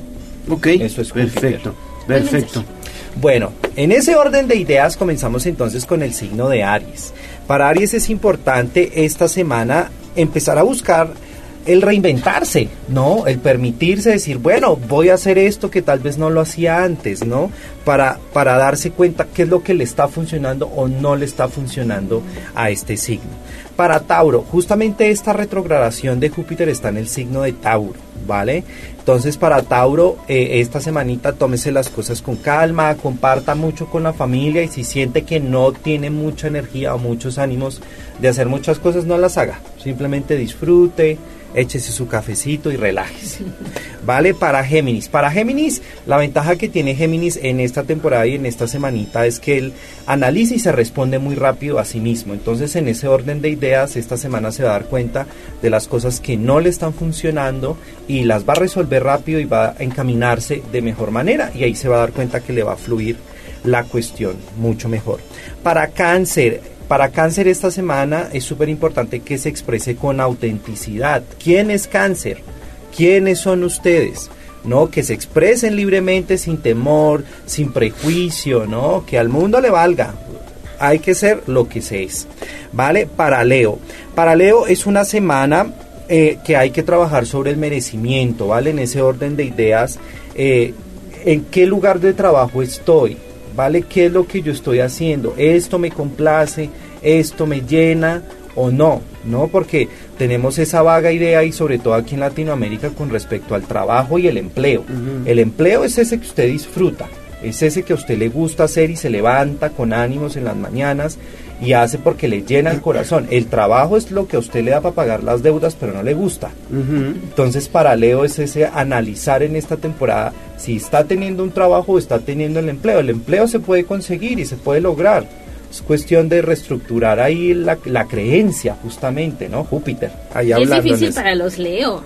Claro, porque Leo, justamente, como hablábamos hace muchas semanas, Leo es el hijo pues de Aries y Cáncer, entonces a Leo se le dio todo, se le entregó todo, entonces él siente que ya por, llamémoslo así, burocracia ya le tienen que dar todo y todos los puestos. Y resulta que no, se lo tiene que ganar, pero súper importante para Leo trabajar esa energía. Para Virgo, súper importante esta semana, Virgo, no me juzgo, no se juzguen tanto, no se den tanto palo en esta semanita. ¿Vale? Y sobre todo trabajar mucho la energía del agradecimiento. ¿Qué es lo que tienen en este momento? ¿Qué es lo que han conseguido hasta la fecha? Que lo, que tienen o las cosas positivas que tienen en este momento no le opaquen, eh, el, no sea opacado por el juzgamiento, ¿no? Por e- esas palabras tan fuertes que podemos tener. Todo va a cambiar, tranquilos. Para Libra, bueno, para Libra esta semana súper importante. eh, ser dejar aparte un poco la cuestión estética y, y no estar tanto en el exterior, ¿no? Como hemos visto, Libra es el signo de la arquitectura, del diseño, de todo lo estético. Y eso a veces nos distrae mucho, ¿no? Estar tanto en el exterior, si esto Ah. funciona o no funciona. Entonces, para Libra, la invitación esta semana es ir hacia adentro y analizar, ¿no? ¿Qué es lo que estoy haciendo? Cómo están mis procesos, cómo van mis procesos, ¿vale? Para Escorpio, Escorpio no se preocupe tanto en el sentido de que todo lo que usted está cultivando o está realizando en esta temporada tiene su recompensa, no está haciendo las cosas en vano, ¿no? Lo puede sentir esta semana, pero no, lo estás haciendo muy bien. Para Sagitario, justamente, esta semana Sagitario va a reconocer o la invitación es a que reconozcan sus capacidades, sus talentos, su creatividad, porque eso es parte de su éxito, ahí es donde esa es la materia prima, ¿vale? Para, para salir al mundo y comérselo, ¿vale? Para Capricornio, súper importante, la estructura. ¿Cómo está mi estructura? ¿Qué partes de mi estructura no me permiten fluir? ¿Qué parte de mi estructura me tiene todavía muy con pensamientos del pasado? ¿Vale? Entonces empezar y conectar un poquito con ese loco interior que todos tenemos. Ah, también hay que deschavetarse un poquito, salir de fiesta, despelucarse en la semana para, para respirar que no todo es A, B, C, D. Puede Para ser A- relajarse un ratito. Exactamente, puede ser A, Z, Y, X. Claro. No A, B, C, D, ¿no? Para Acuario, bueno, para Acuario es súper importante esta semana romper con pensamientos negativos, ¿vale? Hay que entender que Acuario no lo define eh, la sociedad, ¿vale? No lo define el otro.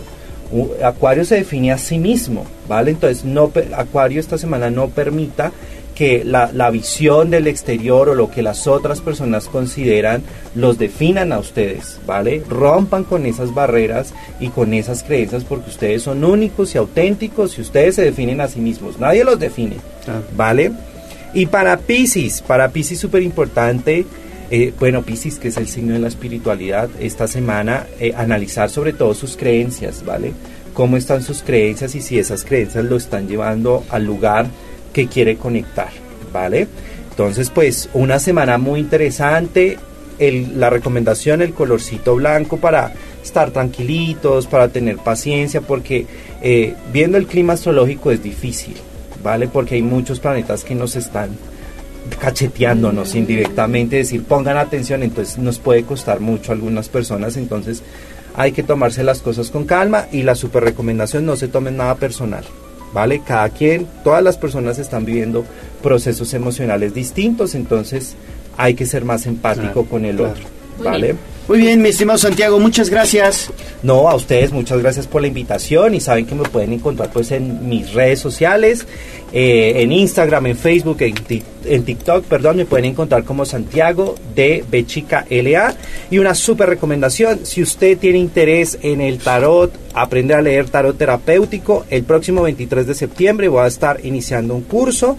Ahí en mi Instagram pueden encontrar toda la información. Perfecto, gracias Santiago. A ustedes y que tengan una excelente semana. Gracias. Y también gracias Aura Mones por cedernos algunos minutitos. Gracias Aura Mones, siempre ahí muy, muy solidaria con Tribuna Matutina. Abraham Merino en la producción, Jazz Guevara redes sociales. Nos vamos. Nos vamos mañana, aquí tenemos una cita, cuídense. Gracias a todos, que tengan un excelente inicio de semana. Adiós. Adiós, amor. Terminamos. Tribuna Matutina